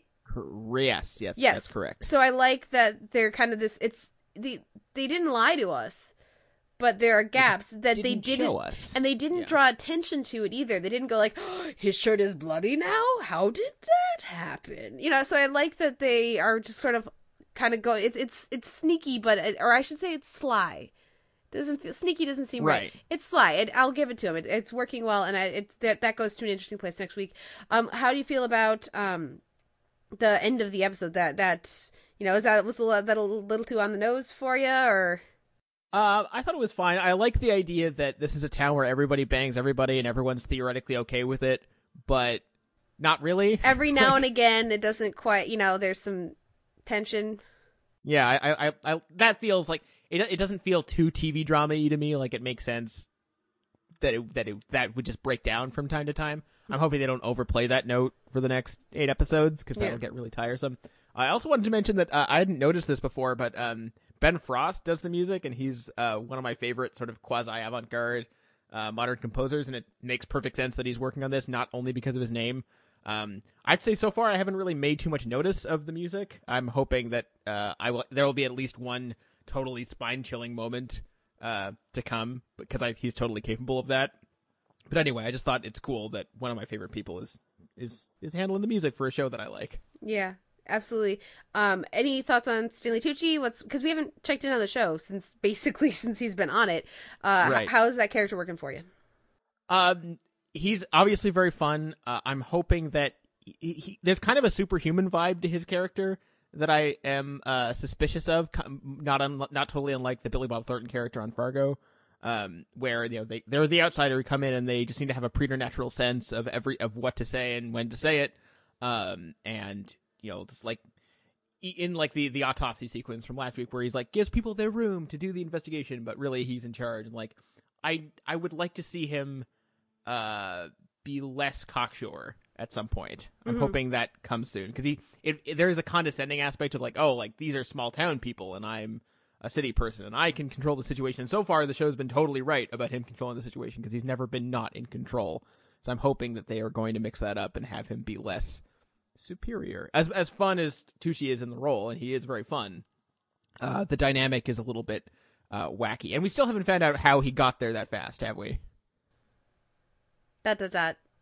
Um, Okay. Yeah, and that's one of the things that's been fun for me with with that character is that there's clearly he has he, he plays things very close to the vest, and uh, he the reason he is so so cocky or so um what feels condescending to you is that th- he, there's a set of information that he has that the people there don't know that he has and so he's not surprised by things that they think he should be surprised by Right. um, and so at a certain point I would assume, and I haven't seen these episodes yet, but I would assume that that will no longer be the case. That he he will no longer have a set of information that the the audience doesn't have, maybe, or or that the townspeople don't have. Like at some point, that dynamic will change, uh, and I look forward to seeing how the character deals with that. But um, Now, w- what I keep slyly hearing from you is wait for next week. well, it's not so much that. I mean, next next week is the last episode that I've already seen. I really enjoy next week's episode. Um, and uh, but but there's um, th- that doesn't change Okay. right away. But I think that the we get a better idea of of where he's coming from and, and all that. So it, it's if it's again, it's the same kind of thing. Of like, wait, how could you have gotten here this quickly? Just like the sheriff, how could you have gotten to where this guy was mauled by the polar bear so quickly? How how did you you know how did the other guy stumble across the body so quickly? And in the the sec the last case there, that was coincidence. He was going over to talk to him about something else. It just happened that you know. But in the other two cases, we don't have an answer for that yet. But I think an answer is coming. Uh, you know, well, I I hope I just hope it's coming sooner rather than later, so they can move on to uh, the zombie, Sasquatch, demon, Whatever it is. Carcosa, Yellow King, whatever is happening in the snow. Okay. Uh, any other thoughts on Fortitude, or shall we move on to Justified? Uh, let's do that. The uh, Trash and the Snake. What do you think? Is Raylan trying to avoid, you know, going going home to his kid? Um, not consciously, I don't think. Um, I think he is loath to not do the best he can at the job, and he's loath.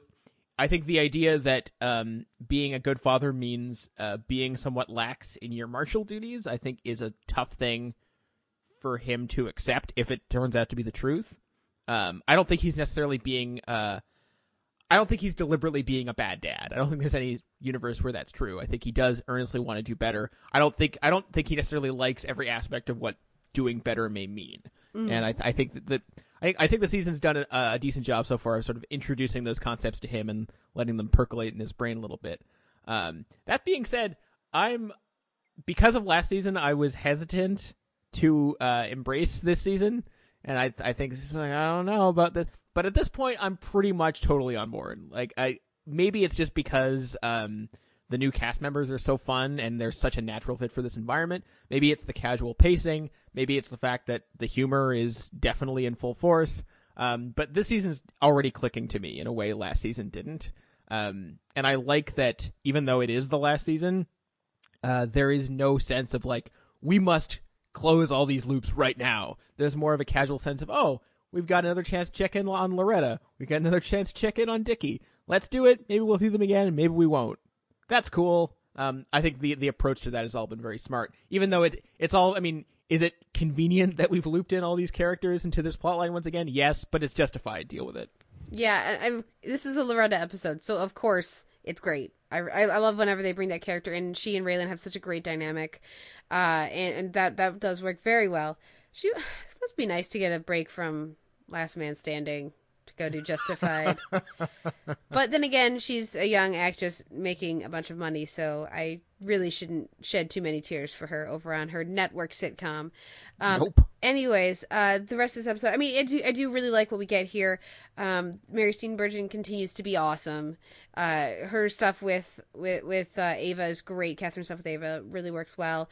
Um, watching A- just Ava's constantly being pushed further onto her edge uh, is really effective. I mean, we get an arts moment here with new guy or whatever new bank vault guy that was pretty pretty great as well on the comedy front. But um, really for me, this episode is about um, it's about Ava and it's about Loretta, and we talk about um, you know, I think there's very you know, like there are very few characters that they could rope in that I would be as concerned about or really care what happens to them as Loretta. So I mean, like, and when they bring in the Sam Elliott character and he has her try the apple pie before he drinks it, like, like all those nice little details of series memory work very well. And putting Loretta in the crosshairs is a good way to make me invested in them taking down the Sam Elliott character.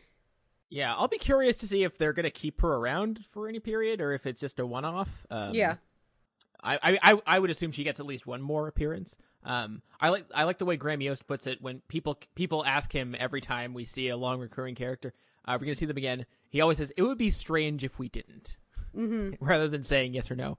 Um, like I fully expect to to get Constable Bob action at some point. Um, yeah, I need to see Constable Bob, and I need to see Noble Toller again. Yeah, Nobles. Uh, that might be trickier, but uh, I I would assume that will probably happen if they can keep doing it in a, in a reasonably natural way. That'll be great. Um, I think another really important thing about the season that they're doing really well. It's a little bit forced, but I'm okay with it. Is the fact that um, Markham and uh, and all the other baddies this season are very aware of who they're dealing with. They know basically literally everything about Ava and Boyd and Raylan to like an almost absurd degree. Mm-hmm. But it's it's be- it's a much better way for them to differentiate those characters. Like there's no carpet. It, it removes the carpetbagger aspect of uh of that we've seen from villains before, where where they're under as as uh President Bush would have said, misunderestimating characters. Um, but uh, could they do more with the, with with that aspect or with these villains? Probably, but I think it was a really smart move. Again, like there's obvious contrivances this season that I don't care about because it has le- led to some really top notch entertainment. Yeah, this is a really successful episode, and certainly, uh, you know, the, I like the little details we get about Wynn this week. Hawaii Yes. surfing. It works. I Yeah. can totally see it. Yeah. Uh, so it's it's another really strong episode of Justified, and like you said, this this season is well on track. I would say, uh, I'm much more invested than I was at the beginning of the season in most of the arcs. Actually, just straight up, pretty much everything. Um, any final thoughts on Justified this week, or shall we move on to our last show? Uh, just that I'm really glad they're leaning so heavily on the humor aspect because I'm assuming as it winds down, they're going to be able to do that less and less. Uh, Mhm. so it's good to do that now. Uh, the Americans. Um, Yep.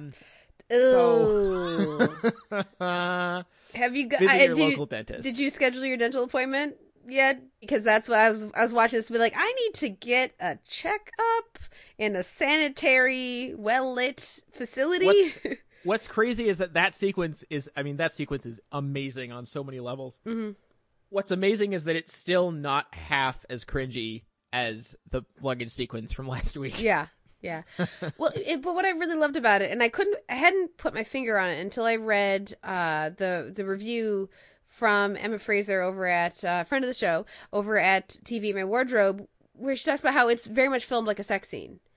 Like it's very trusting, relaxed. Like the there's a lot of physical contact with like touching shoulders and everything. Like there's a, an openness and a vulnerability to that that scene, the, the the dynamic of the two of them. That I mean, like I I would not, I didn't, I couldn't quite place why it was so effective that the sequence or whatever, why it was so powerful, but that was that was so much of what it was because there's so such, despite all their conflict this season over what's going on with Paige, the intimacy and the trust between these two in that a sequence like that is really really palpable. Uh, yes, that's everything you just said. I mean, the way it's filmed, uh, the blocking, the just, and also just the the when you're talking about how it's similar to a sex scene, it's like it's similar to a, a, an, an especially protracted sex scene. Like they take their time with this sequence to the point where like, um, you know, we have that first attempt Mm-hmm. that's just like it's so painful and awful, and it's like, nah, didn't quite get it. Gonna have to go back in. Worse. like, just be ready for this. The rhythms of it are just so gnarly. Oh. Anyway, um, rest of the episode's good too. Yeah. uh, how about how, how are you feeling about Stan? Um, I I always love everything with Stan. I think that um we need to put like a press pause for a moment and just give give thanks to Noah Emmerich, who um I think his like over the course of the show, if you were to again on paper just describe Stan and what he goes through with Nina and his wife and even the S stuff, it just sounds so played out and rote.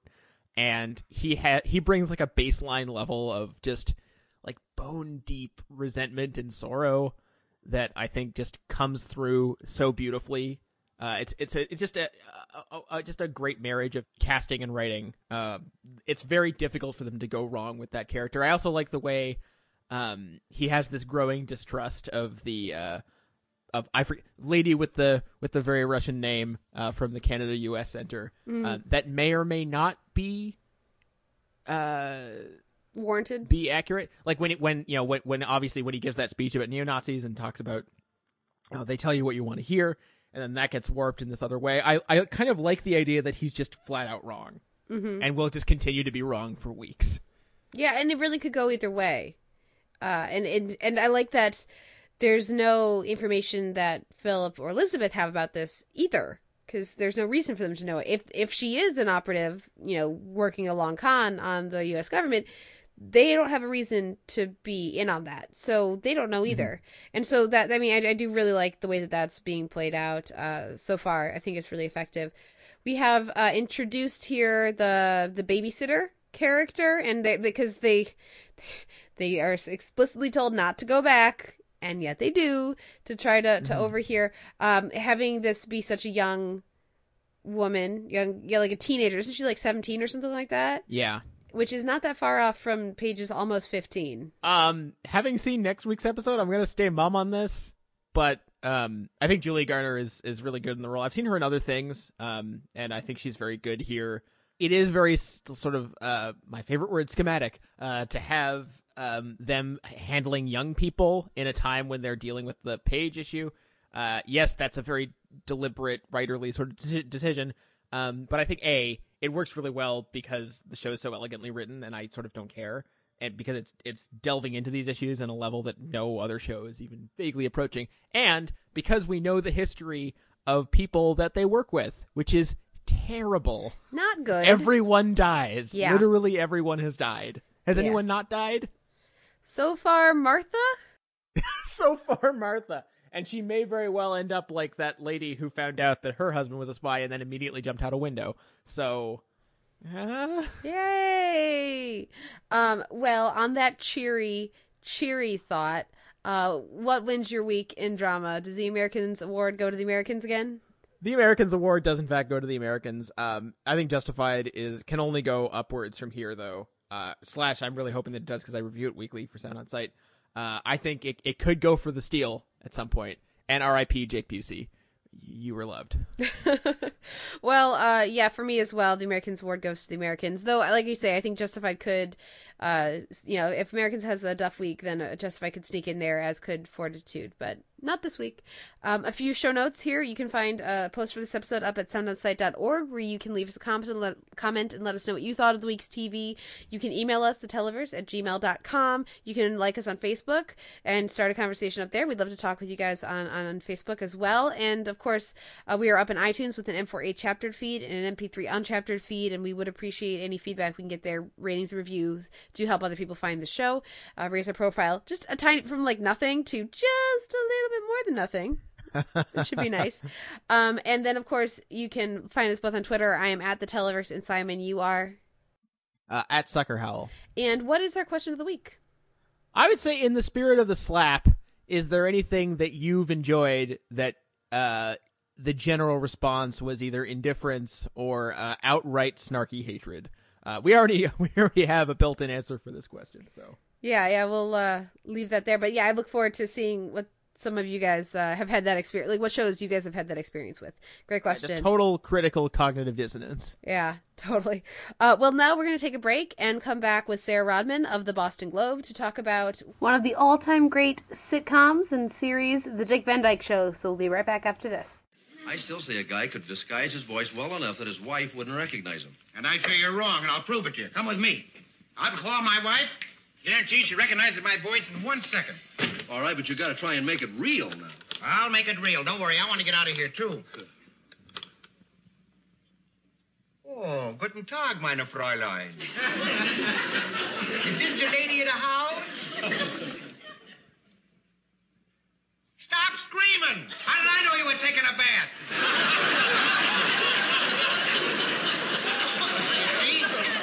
Yeah, he's right. It won't work. Well, no, not with that hokey hokey comic accent he's using. You got to make it a little bit subtle, make it sound real. Let me in there. All right, be my guest. Show you what You I gonna mean. call Laura? Yeah, I'm going to call Laura. I guarantee you, as well as she knows me and knows my voice, I'll fool her.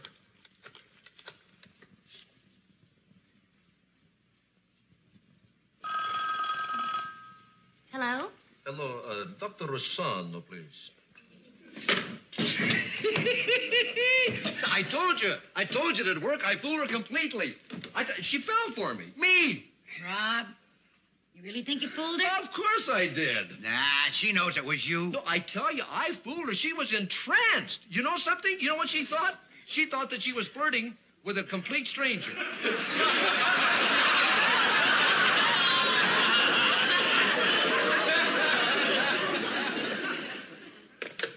Arrivederci, who was that?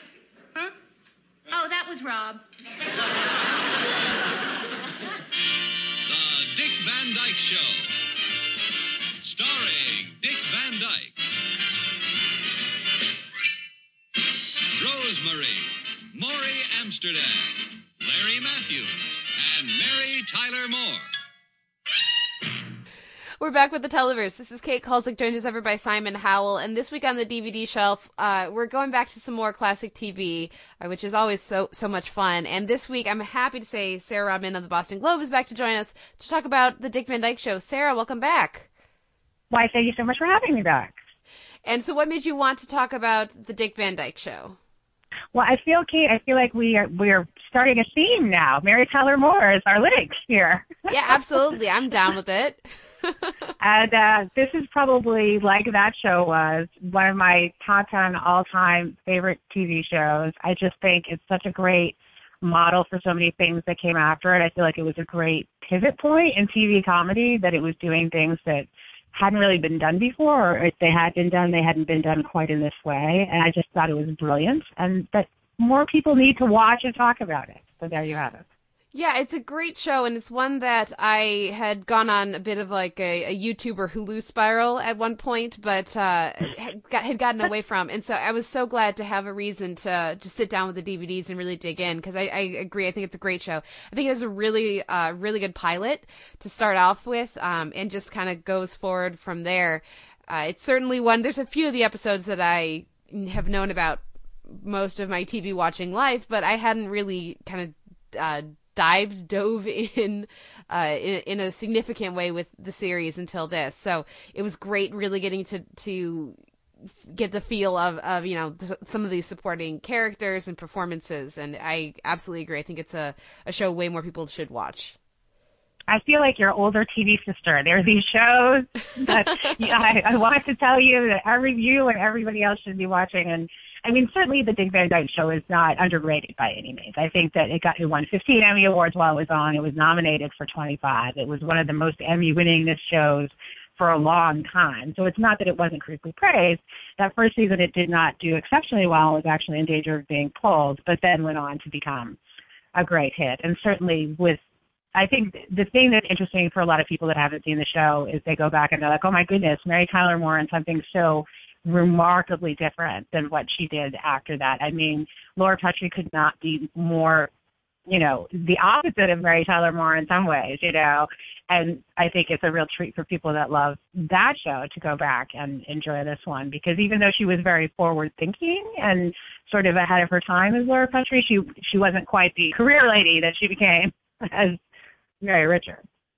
Yeah, she's a very different character, but I still really like the performance. Uh, having you know gone back and really discovered Mary Tyler Moore show with you last year, before diving in with the Dick Van Dyke show, I as great as the performances and the character is, I couldn't help but kind of wish I was getting to see more Mary Richards in her performance. Right. Because it's, it's one of those things where I think I, I watched them in the wrong order. I think if I had watched Dick Van Dyke show first, I wouldn't have, um, I, I would have appreciated that character a bit more, but knowing how she would continue to grow as a performer and uh, really get to have a lot more fun with Mary Richards um, on the Mary Tyler Moore show, that was sort of a, a different, you know, watching her play this much more traditional sitcom mom uh, in in this show. It, she's very good at it, um, but it still was just like, okay, now I need to go watch some Mary, Mary Richards, uh, Mary Tyler right. show, I should say. Yeah.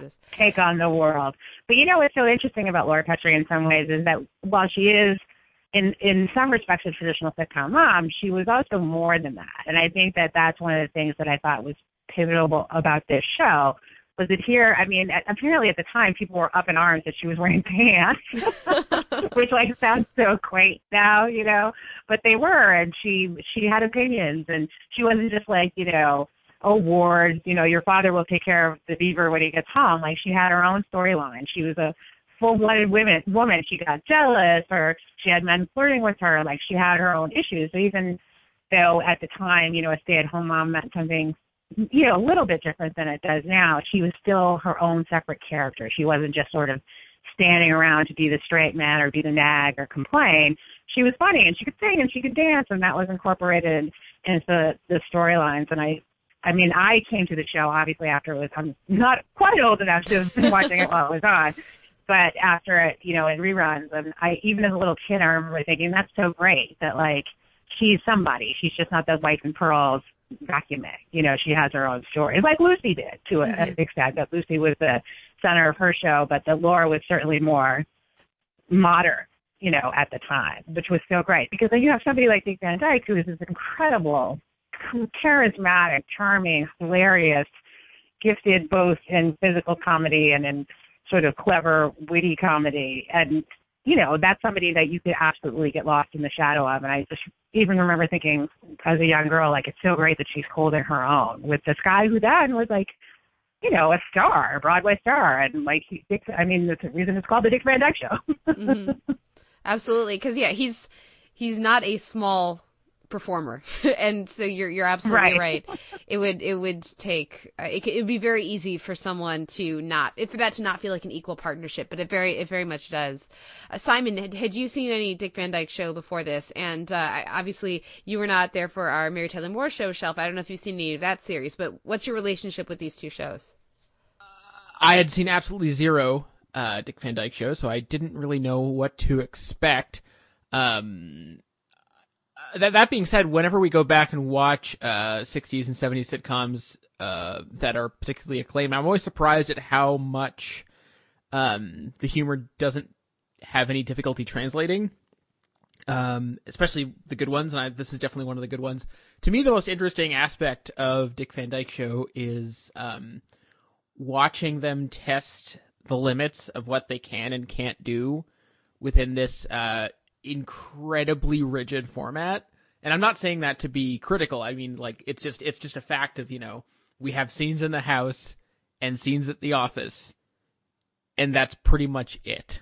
Uh, occasionally you'll get a flashback episode or you know a few other locations here and there, but it's really limited in terms of scope, uh, both physical and in terms of the number of characters involved. It's also physical in terms of you know this is it start we're starting in the early '60s. There's a lot you can't do, and there's a lot of uh, social mores of the time that are just not going to feel palatable right now. Like anytime there's a reference to um to Mary Tyler Moore already you know having having each meal ready in time for when he gets home from work or he she's got breakfast ready how how does he want his eggs things like that are just not going to uh, play well right now except as sort of a signifier of the time uh, but you're but at the same time you're dealing with TV comedy made by a group of very forward thinking people uh, so you're so there's this wonderful tension between sort of uh, the past, present, and future going on on the show. That it, lu- luckily it's not high minded about at all. But watching it now, it does add this other level of enjoyment. Um, that being said, it's mostly just really really funny. Uh, it's also interesting to watch that original pilot starring Carl Reiner and then see how completely it transforms based on uh, I mean obviously every aspect of the casting, but especially the difference between Reiner and Van Dyke is uh, profound. Yes, and that was a, a big deal at the time. And I think that a lot of, I mean, again, Dick Van Dyke was a big star, and I think it, in a lot of ways, I'm not sure what the exact word I'm looking for is, but it was really sort of magnanimous. I mean, he wanted the show to go, right? So if it wasn't working that way, they had to find somebody else. But it's it's remarkable that this other person stepped in, and the show still ended up being so fantastic. When you know that on some level that really had to sting, that it was he was rejected in a show that was basically about his life. yeah. We, we like the show about your life, just not you. But would you still write Right. it and Except run not- it? Right. But in some ways, I mean, it probably put some distance between him and the character where he was allowed to see the character do things that were outside of his purview that actually worked for the show better. Yeah. So, you know, I mean, I, I I think that if it had been the show, if it had been had the family, that it might not have been as much of a success, a success and not, not having anything really to do with him, but about having to do with alchemy, you know, like the right pieces in the right places and, you know, what people were willing to accept. But I think it's interesting that you say that, I mean, yes, the, the format was really rigid, but one of the things that always kind of impressed me about the show in retrospect was that they did do these sort of like dream sequences and loopy flashbacks and like they did sort of where they could poke at the edges of the envelope they did in a way I think other shows at that time probably weren't doing. I mean that Walnuts episode was so wacky.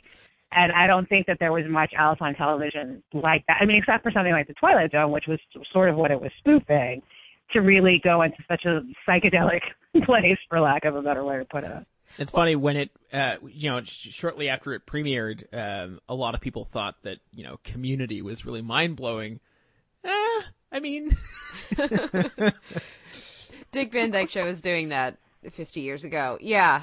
Uh, yeah, 60. And also, ago. but that's funny you mentioned community though, because what's one big link, right, that there is between those things is that, you know, Dan Harmon and then by extension Abed being so sort of consumed by TV tropes, right, that they do a bottle episode and they do, you know, a video game episode and they do animation. And I mean, the Dick Van Dyke show, I remember even again thinking as a kid, it was so interesting that like, we are watching a show about people writing a show and that there are people writing the show that are doing this same thing that we are watching. like I remember just thinking that was really trippy, like it was super meta, that like somewhere there's actually a Sally, Buddy, and Rob in a room writing Sally, Buddy, and Rob, who are now writing Alan Brady.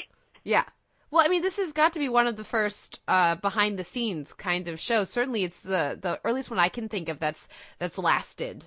And I, and I can't help but wonder, like, uh, if that's not itself the the beginning of of, a, of sort of a revolutionary idea, because I mean, so many uh, '60s and '70s and so on and so forth comedies are all these you know very high concept, um, you know these very high concept ideas about oh we're going to set this in the army or everyone's going to be doctors or everyone's going to be lawyers or we're going to be on Mars. I don't know what it is. Anyway, uh, you know, just take your pick and to take this very basic idea of actually no, they're just ordinary people who write TV. Um, and then this is something that this is something that we know really really well and we you know there's that element of lived experience rather than sort of uh, contrivance that you hope will appeal to one, to a bunch of people and uh, that's coming from a very different place. Right, that's the classic write what you know.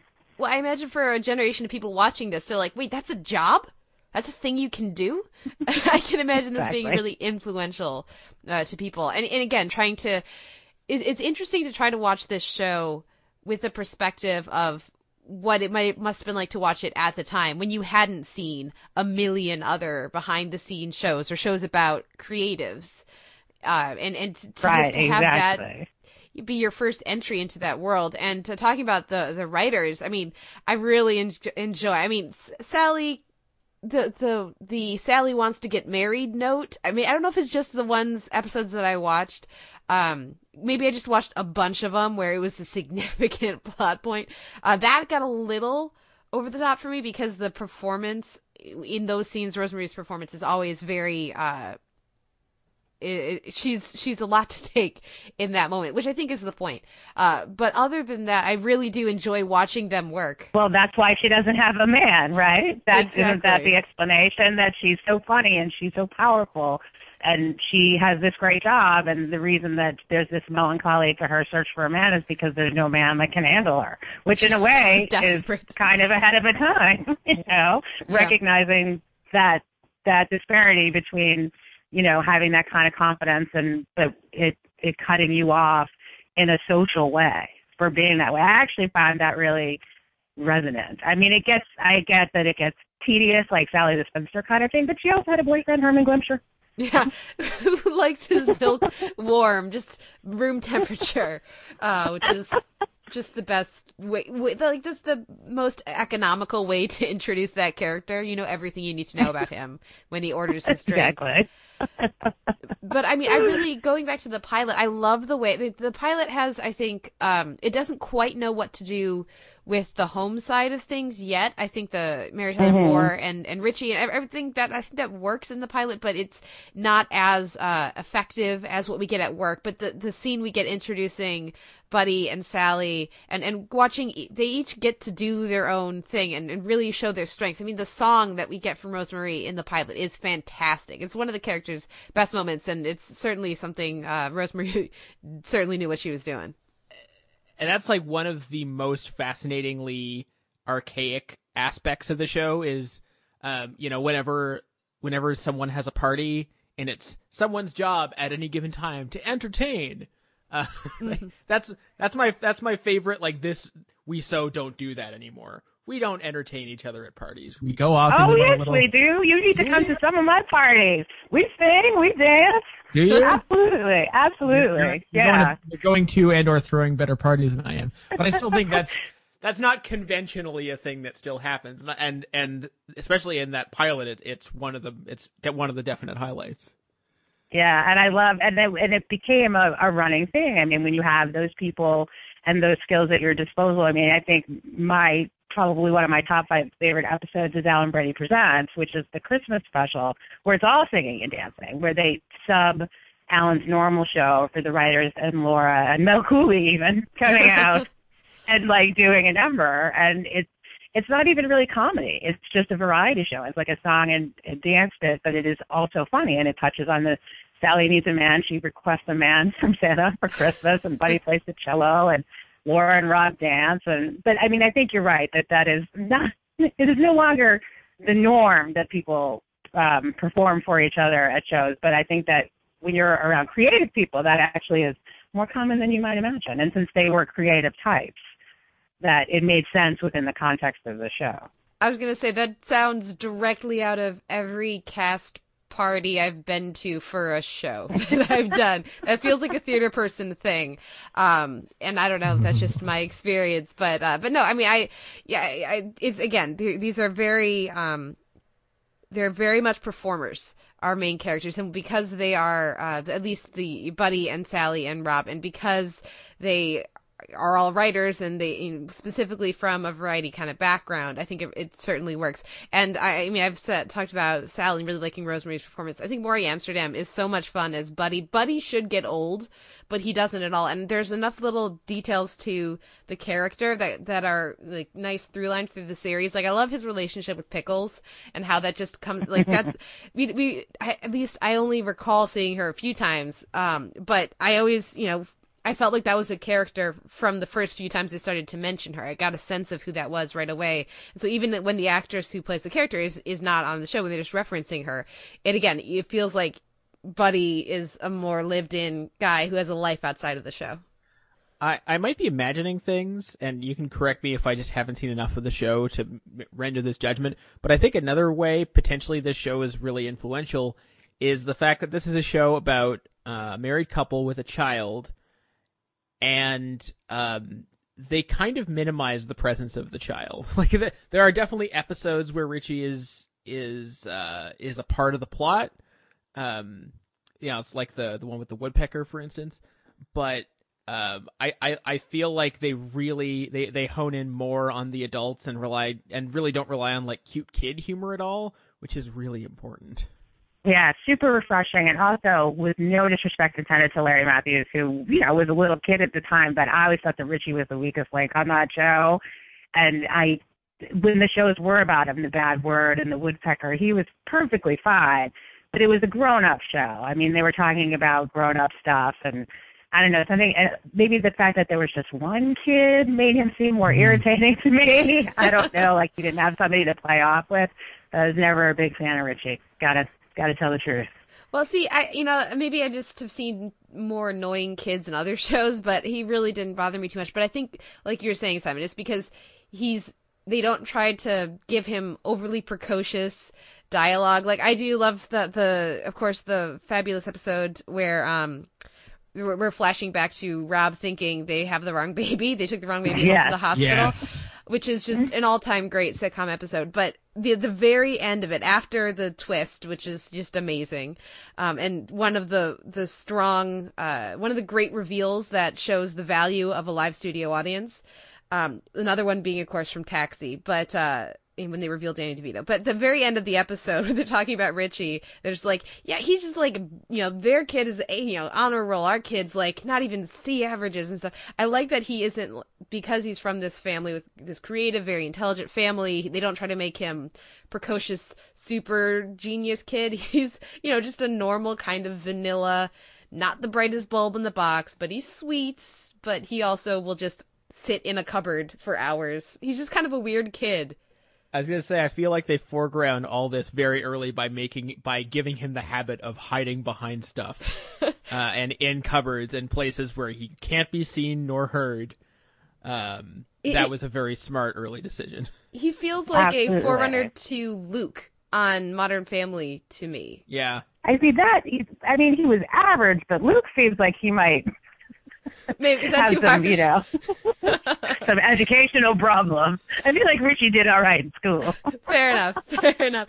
Well, let's talk a little bit about that uh, the studio audience element because I do think it's one of the strengths of the show. It really works here. It doesn't always work. I'm not always a fan of that uh, approach, but I mean, it's so fun. Every now and again, watching these episodes, there'll be just a moment where you can tell like one or two members of the audience get what like realize what's going to happen a split second before Right. everybody else every now and again you'll just hear oh no he didn't like coming from the audience and like a second later everybody else starts laughing it's just delightful Well, I mean, yeah, the real laughter. yeah, we're talking about a real ungoosed. Uh, un you know this is before they'd focus grouped how to how to Mhm. handle uh, how to handle a live studio audience to death. Uh, and it, it does benefit from that, and e- everything you just said is absolutely true. And also, it, it's um, it's it's doubly appropriate here because of that of these openly performative characters uh, who who are constantly sort of you know uh, entire episodes are centered around testing out jokes and testing out uh, comic ideas, uh, like the one with uh, with Rob putting on the Italian accent uh, for the uh, on the phone and that whole thing. Like entire episodes are centered around characters, uh, you know, goofing on each other and and making performances. So having uh, a live audience reacting to these things uh, in on a real time basis just adds another level of performativity to it that's completely appropriate. And they benefited cast wise too. When you think about it, if if not all, at least most of the people in that cast were people that came from the stage that had live performance experience. So they knew about timing and they knew about handling a live audience. They knew that sense of the pre-laugh that you get as the the energy of the audience coming along and keeping them in your grip. You know, I mean, it may have taped, you know, it may have been on tape, but these were people with live performance experiences that I'm sure helped them in a way that you don't see as much probably on shows today with people whose experience is mainly on screen.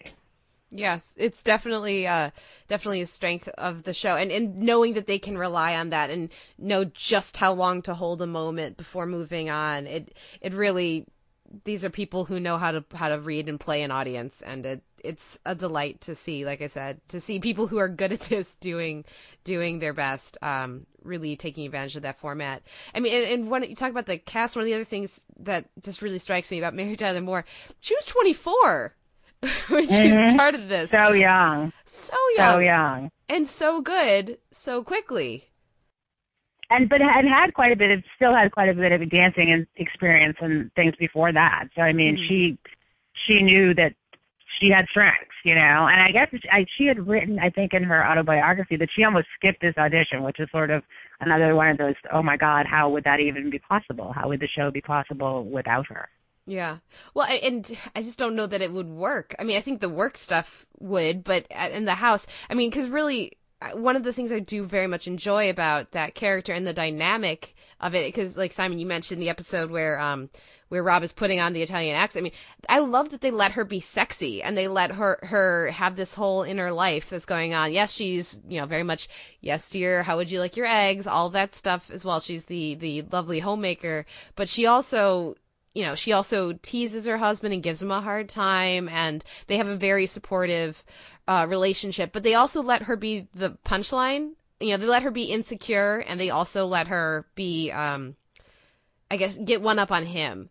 So you can have an episode Right. like like the, like the one with the the accent over the phone, where it's just her screwing with him for half the episode. Or when she dyes her hair, Or when she dyes her when hair. she's feeling insecure, or when the old bows come out of the woodwork. Those were some of my favorite episodes to see him feeling insecure and jealous of like, you know, she could have married this one or she could have married that one, and then they get to tell their own love story in that one episode to Richie. And I mean, in a lot of ways, it was a really lived-in marriage where I don't think that that was something that was happening a lot at the time on television. I mean, were we really thinking about Ward and June Cleaver and how they met and why they Mhm. loved each other? I mean, No. maybe we were. I don't know, but I feel like we probably weren't. Well, and the, the the the even just the existence of, of flashback episodes like the one where you know we see how they attempted and reattempted to get married and things like that. Uh, like that, those to me are like, if not uh, the most influential of the series.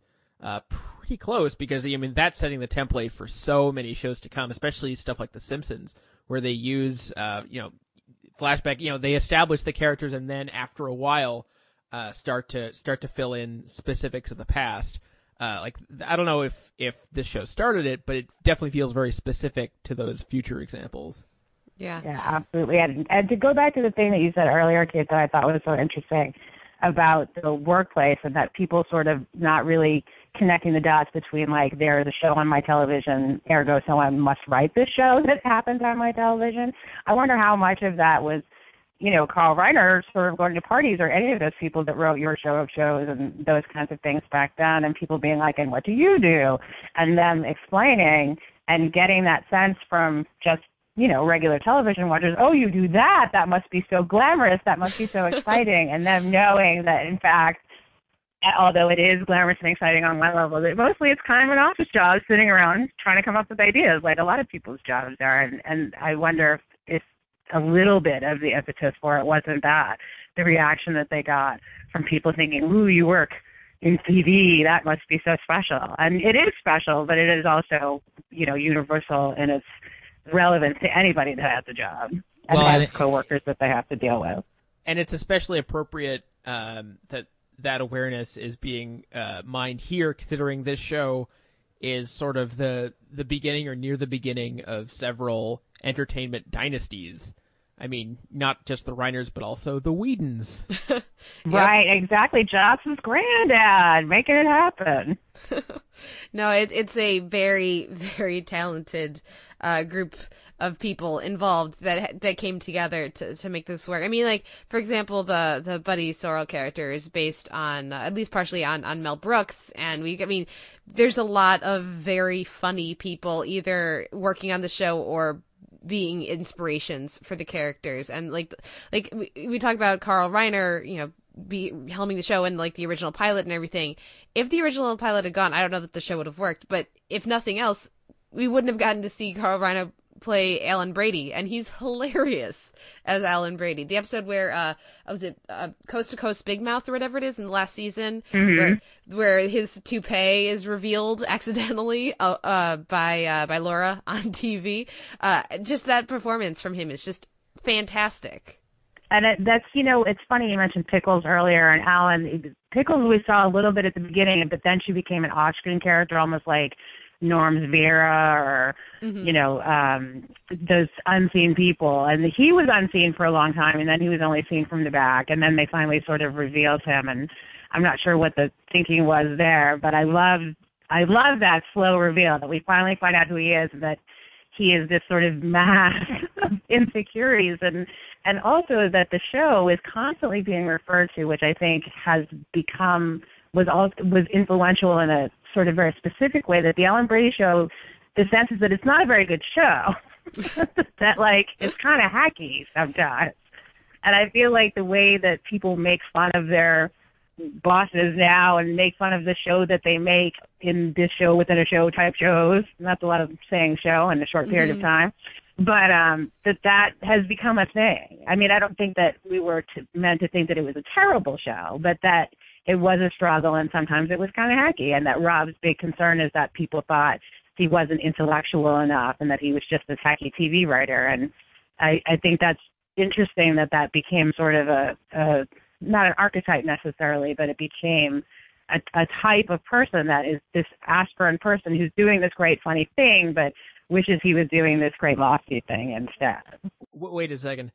Is this I feel like this is kind of an unspoken rule because like when you have a show about making television and uh and the television that you're making is supposed to be amazing, it almost never works. I mean, think about Right. Studio Studio 60. 60. uh, the news. Maybe it's just a Sorkin thing, but like, I feel like if you're gonna do an inside TV show, the show inside the show kind of has to be bad. Look at Well, or at least hit, at least hit and miss. I mean, I think Yeah. that both the Alan Brady show and 30 Rock being sort of the primary examples. I mean, I think that we saw enough of the 30 Rock sketches that were like legit funny, even if they were train wrecks in a way, that you have the sense that these people definitely have talent, but perhaps the execution is not the best that it could be and that it's not 100% great all the time. But I think you're right. Any show that presents the thing that it's making as the best thing, I can't think of one that has been successful. Well, or maybe it's just that they're working in an industry that doesn't value or reward greatness. Like maybe that's the the, the principal takeaway. I don't want to get too too inside baseball on this. I just I just find that lineage fascinating. Which is the writers, you know, aren't spending all their time making the show within the show good. They're spending their time making the show good. so Yes. Um, right, gonna- exactly. Exactly. So that's and it's a recurring theme, and not just in in TV, but like I immediately think of something like like Rent, which is a musical that I love. But when you get to the big song, that's supposed to be the big deal song, you're like, really, this is the oh god how many times do they rhyme things with eyes? You know like it doesn't it never lives up to the hype. Uh and so when you you know when it's not supposed to be life changing it works much more successfully. Uh do we have any other characters we wanted to mention or uh because we're, we're already out of time. Um how about favorite episodes? So I love that Alan Brady Presents ones that I mentioned, and I think that the Walnut Show is probably one of my favorite shows ever. Just that image of her swimming out of the closet and Rob thinking he's so insane. Like nobody was better at Dick Van Dyke. I mean, he's like such a he's he's a lovely man and he's very talented, but he's you know just like kind of a regular white guy, and that he has like this super angst was always so funny to me that he was so paranoid. And he had these specific rules, and I feel like in the Walnut episode, it like brought all of that to the head. All of his like quirky idiosyncrasies of like just being super neurotic. Mm. I just always really enjoyed like this regular looking guy who could be just your neighbor that waves and picks up like the Truman Show. Like if he's just this really sort of mass of nerves on the inside. I always really enjoyed that. yeah it, it may look like a, a walnut or whatever it is one of the Yeah. Great episodes of this show. And, and i mean just gotta love a show. And its second season. It barely got picked up for it only got picked up for those who don't know who are listening it only got picked up because i think it was what procter and gamble uh, one of their sponsors threatened to cut all of their ads for daytime tv which the network actually cared about. So that's why it came back. And it ended up being a, a huge hit because it was placed after the number one show which was the beverly hillbillies The Beverly Hillbillies, which Yeah. is so hilarious when you think about it, where you have this sort of like show that is at least thought of as in ret- retrospect as urbane and sophisticated behind the Beverly Hillbillies, and that's what you know carried them to success. and so they're just early in the second season they're like let's just do a full on like paranoid twilight zone totally sci-fi weird episode just cuz i mean I, I love the creativity of that uh simon do you have any favorite episodes that we haven't mentioned Um, I don't think so. Like, I stuck very much to the the canon favorites. The, the, the single one that I found funniest was probably "That's My Boy," which is the one with the famous uh, twist ending. Which I feel like, even though it's been almost sixty years, I We still don't want to spoil yeah, it. we You can't can't spoil it. can't. Yeah, yeah, Um, yeah. I, I, I do want to say, and that's me loudly knocking on wood. It's kind of awesome that like all the principles we're talking about are still around, and in some cases still working. Like that's pretty cool. it's very cool I know it, and and Millie Helper showed up on the nanny as as Fran Drescher's grandmother. I remember being so excited about that. Millie, the next door neighbor, mm-hmm. still working, and then like I mean, I'm I'm not sure if she is still with us, but you know, in in her later age, you know, getting love, and of course Leonard and Sheldon on The Big Bang Theory. Being named for executive producer Sheldon Leonard as homage. I always thought that was a, a nice TV tip of the cap. Um, one of the a couple of the episodes I wanted to mention. I I love the episode um with uh, Laura getting stuck in the tub. The big toe. yeah, because it's just it's so ridiculous, and I mean I do think the the structure of it works so well, and there's all these these fun little beats within it, as well as just being again one of those uh, ep- structural episodes where it's it's the flashback and that lets them go in and out of you know the narrative and kind of play with you know the audience's uh, understanding of you know we because of the bookends we have an idea of what's we think's going to happen like and then the way that they play with wait why can't she come out wait, she's stuck in. How could you be stuck? And like the way they kind of whittle that down is fantastic, as well as just giving plenty of opportunity for uh, Dick Van Dyke's ridiculous physical comedy. Um, also, I feel like we'd be remiss if we didn't ep- uh, mention the episode. Uh, was it My Husband Is Not a Drunk? Where every yeah. time a yeah, bell rings, the the, the Ibitus episode. Yeah, yeah, yeah. Every time a bell rings, uh, Rob um, goes from being drunk to being sober because uh, he's been hypnotized accidentally. Uh, it's just delightful. I mean, and it's very over the top. It's not realistic drunk, but he's not supposed to be drunk. He's supposed to be acting like he's drunk. There's so many really knockout episodes of this series. But the last thing I'll say about it is that I do think it's very consistent. I, I mean, I, obviously, we I think we watched some of the best episodes of the show or the ones that are the most beloved to to catch up for the show but i also kind of just dipped in and out of the different seasons and throughout the whole show it really once they get the sense of of who laura is and really start to let mary tyler moore do more than just again be the wife uh, I do think it's a very consistent and strong show, and it's also for our listeners very available online. So there's no reason for y'all not to watch it. I think Hulu has all of it available. So I definitely check it out. I mean, you know, go go off the ones that we've mentioned, but go deeper. I think you're right. I think that I mean, I've seen the whole run of it probably two or three times. And there's definitely some duds. Every show has some duds. But another thing that always impresses me is that even though there are elements that survive that are just sort of set up punchline, set up punchline that are very basic, almost every single episode has some quirky, clever twist to it, even if it's just a couple of jokes, if it's not an elaborate flashback or something like that. The the rhythms of it really were special in a way that I don't think that people are necessarily allowed to do today. That there is, you know, the multi-camera formats, and you are allowed to do set up punchline, set up punchline, and that's that with the open and the tag. Or then you have the single camera thing that's a little more nuanced, but can't be quite as broad and dumb. And I feel like they managed to do clever and quirky and broad in a way that was really special. It's also Absolutely. one of those shows where, um, you know, when you get when you on those rare occasions when you get to a joke that's totally uh, predictable and hacky and unfunny, you can at least say, "Yeah, but they did it first. right. That's true. exactly. And maybe the Alan Brady show was hacky was because the three of them were sitting around like worrying about Richie and Pickles and Herman Glimscher instead of writing the show. Perhaps. Oh man, so much fun. Uh, well, th- any final thoughts on Dick Van Dyke Show, you guys? It's only like 150 something. 158. I always preferred when he didn't trip over the ottoman, but that's just a personal choice. Well, uh, thank you, Sarah, so much for coming back on the podcast. It's always a pleasure. Uh, where can our listeners find you and your work online? They can find me at bostonglobe.com and on Twitter at Globe Rodman. And again, thank you so much for coming on. Thank you, everyone, for listening. We'll be back next week with another episode of the Televerse.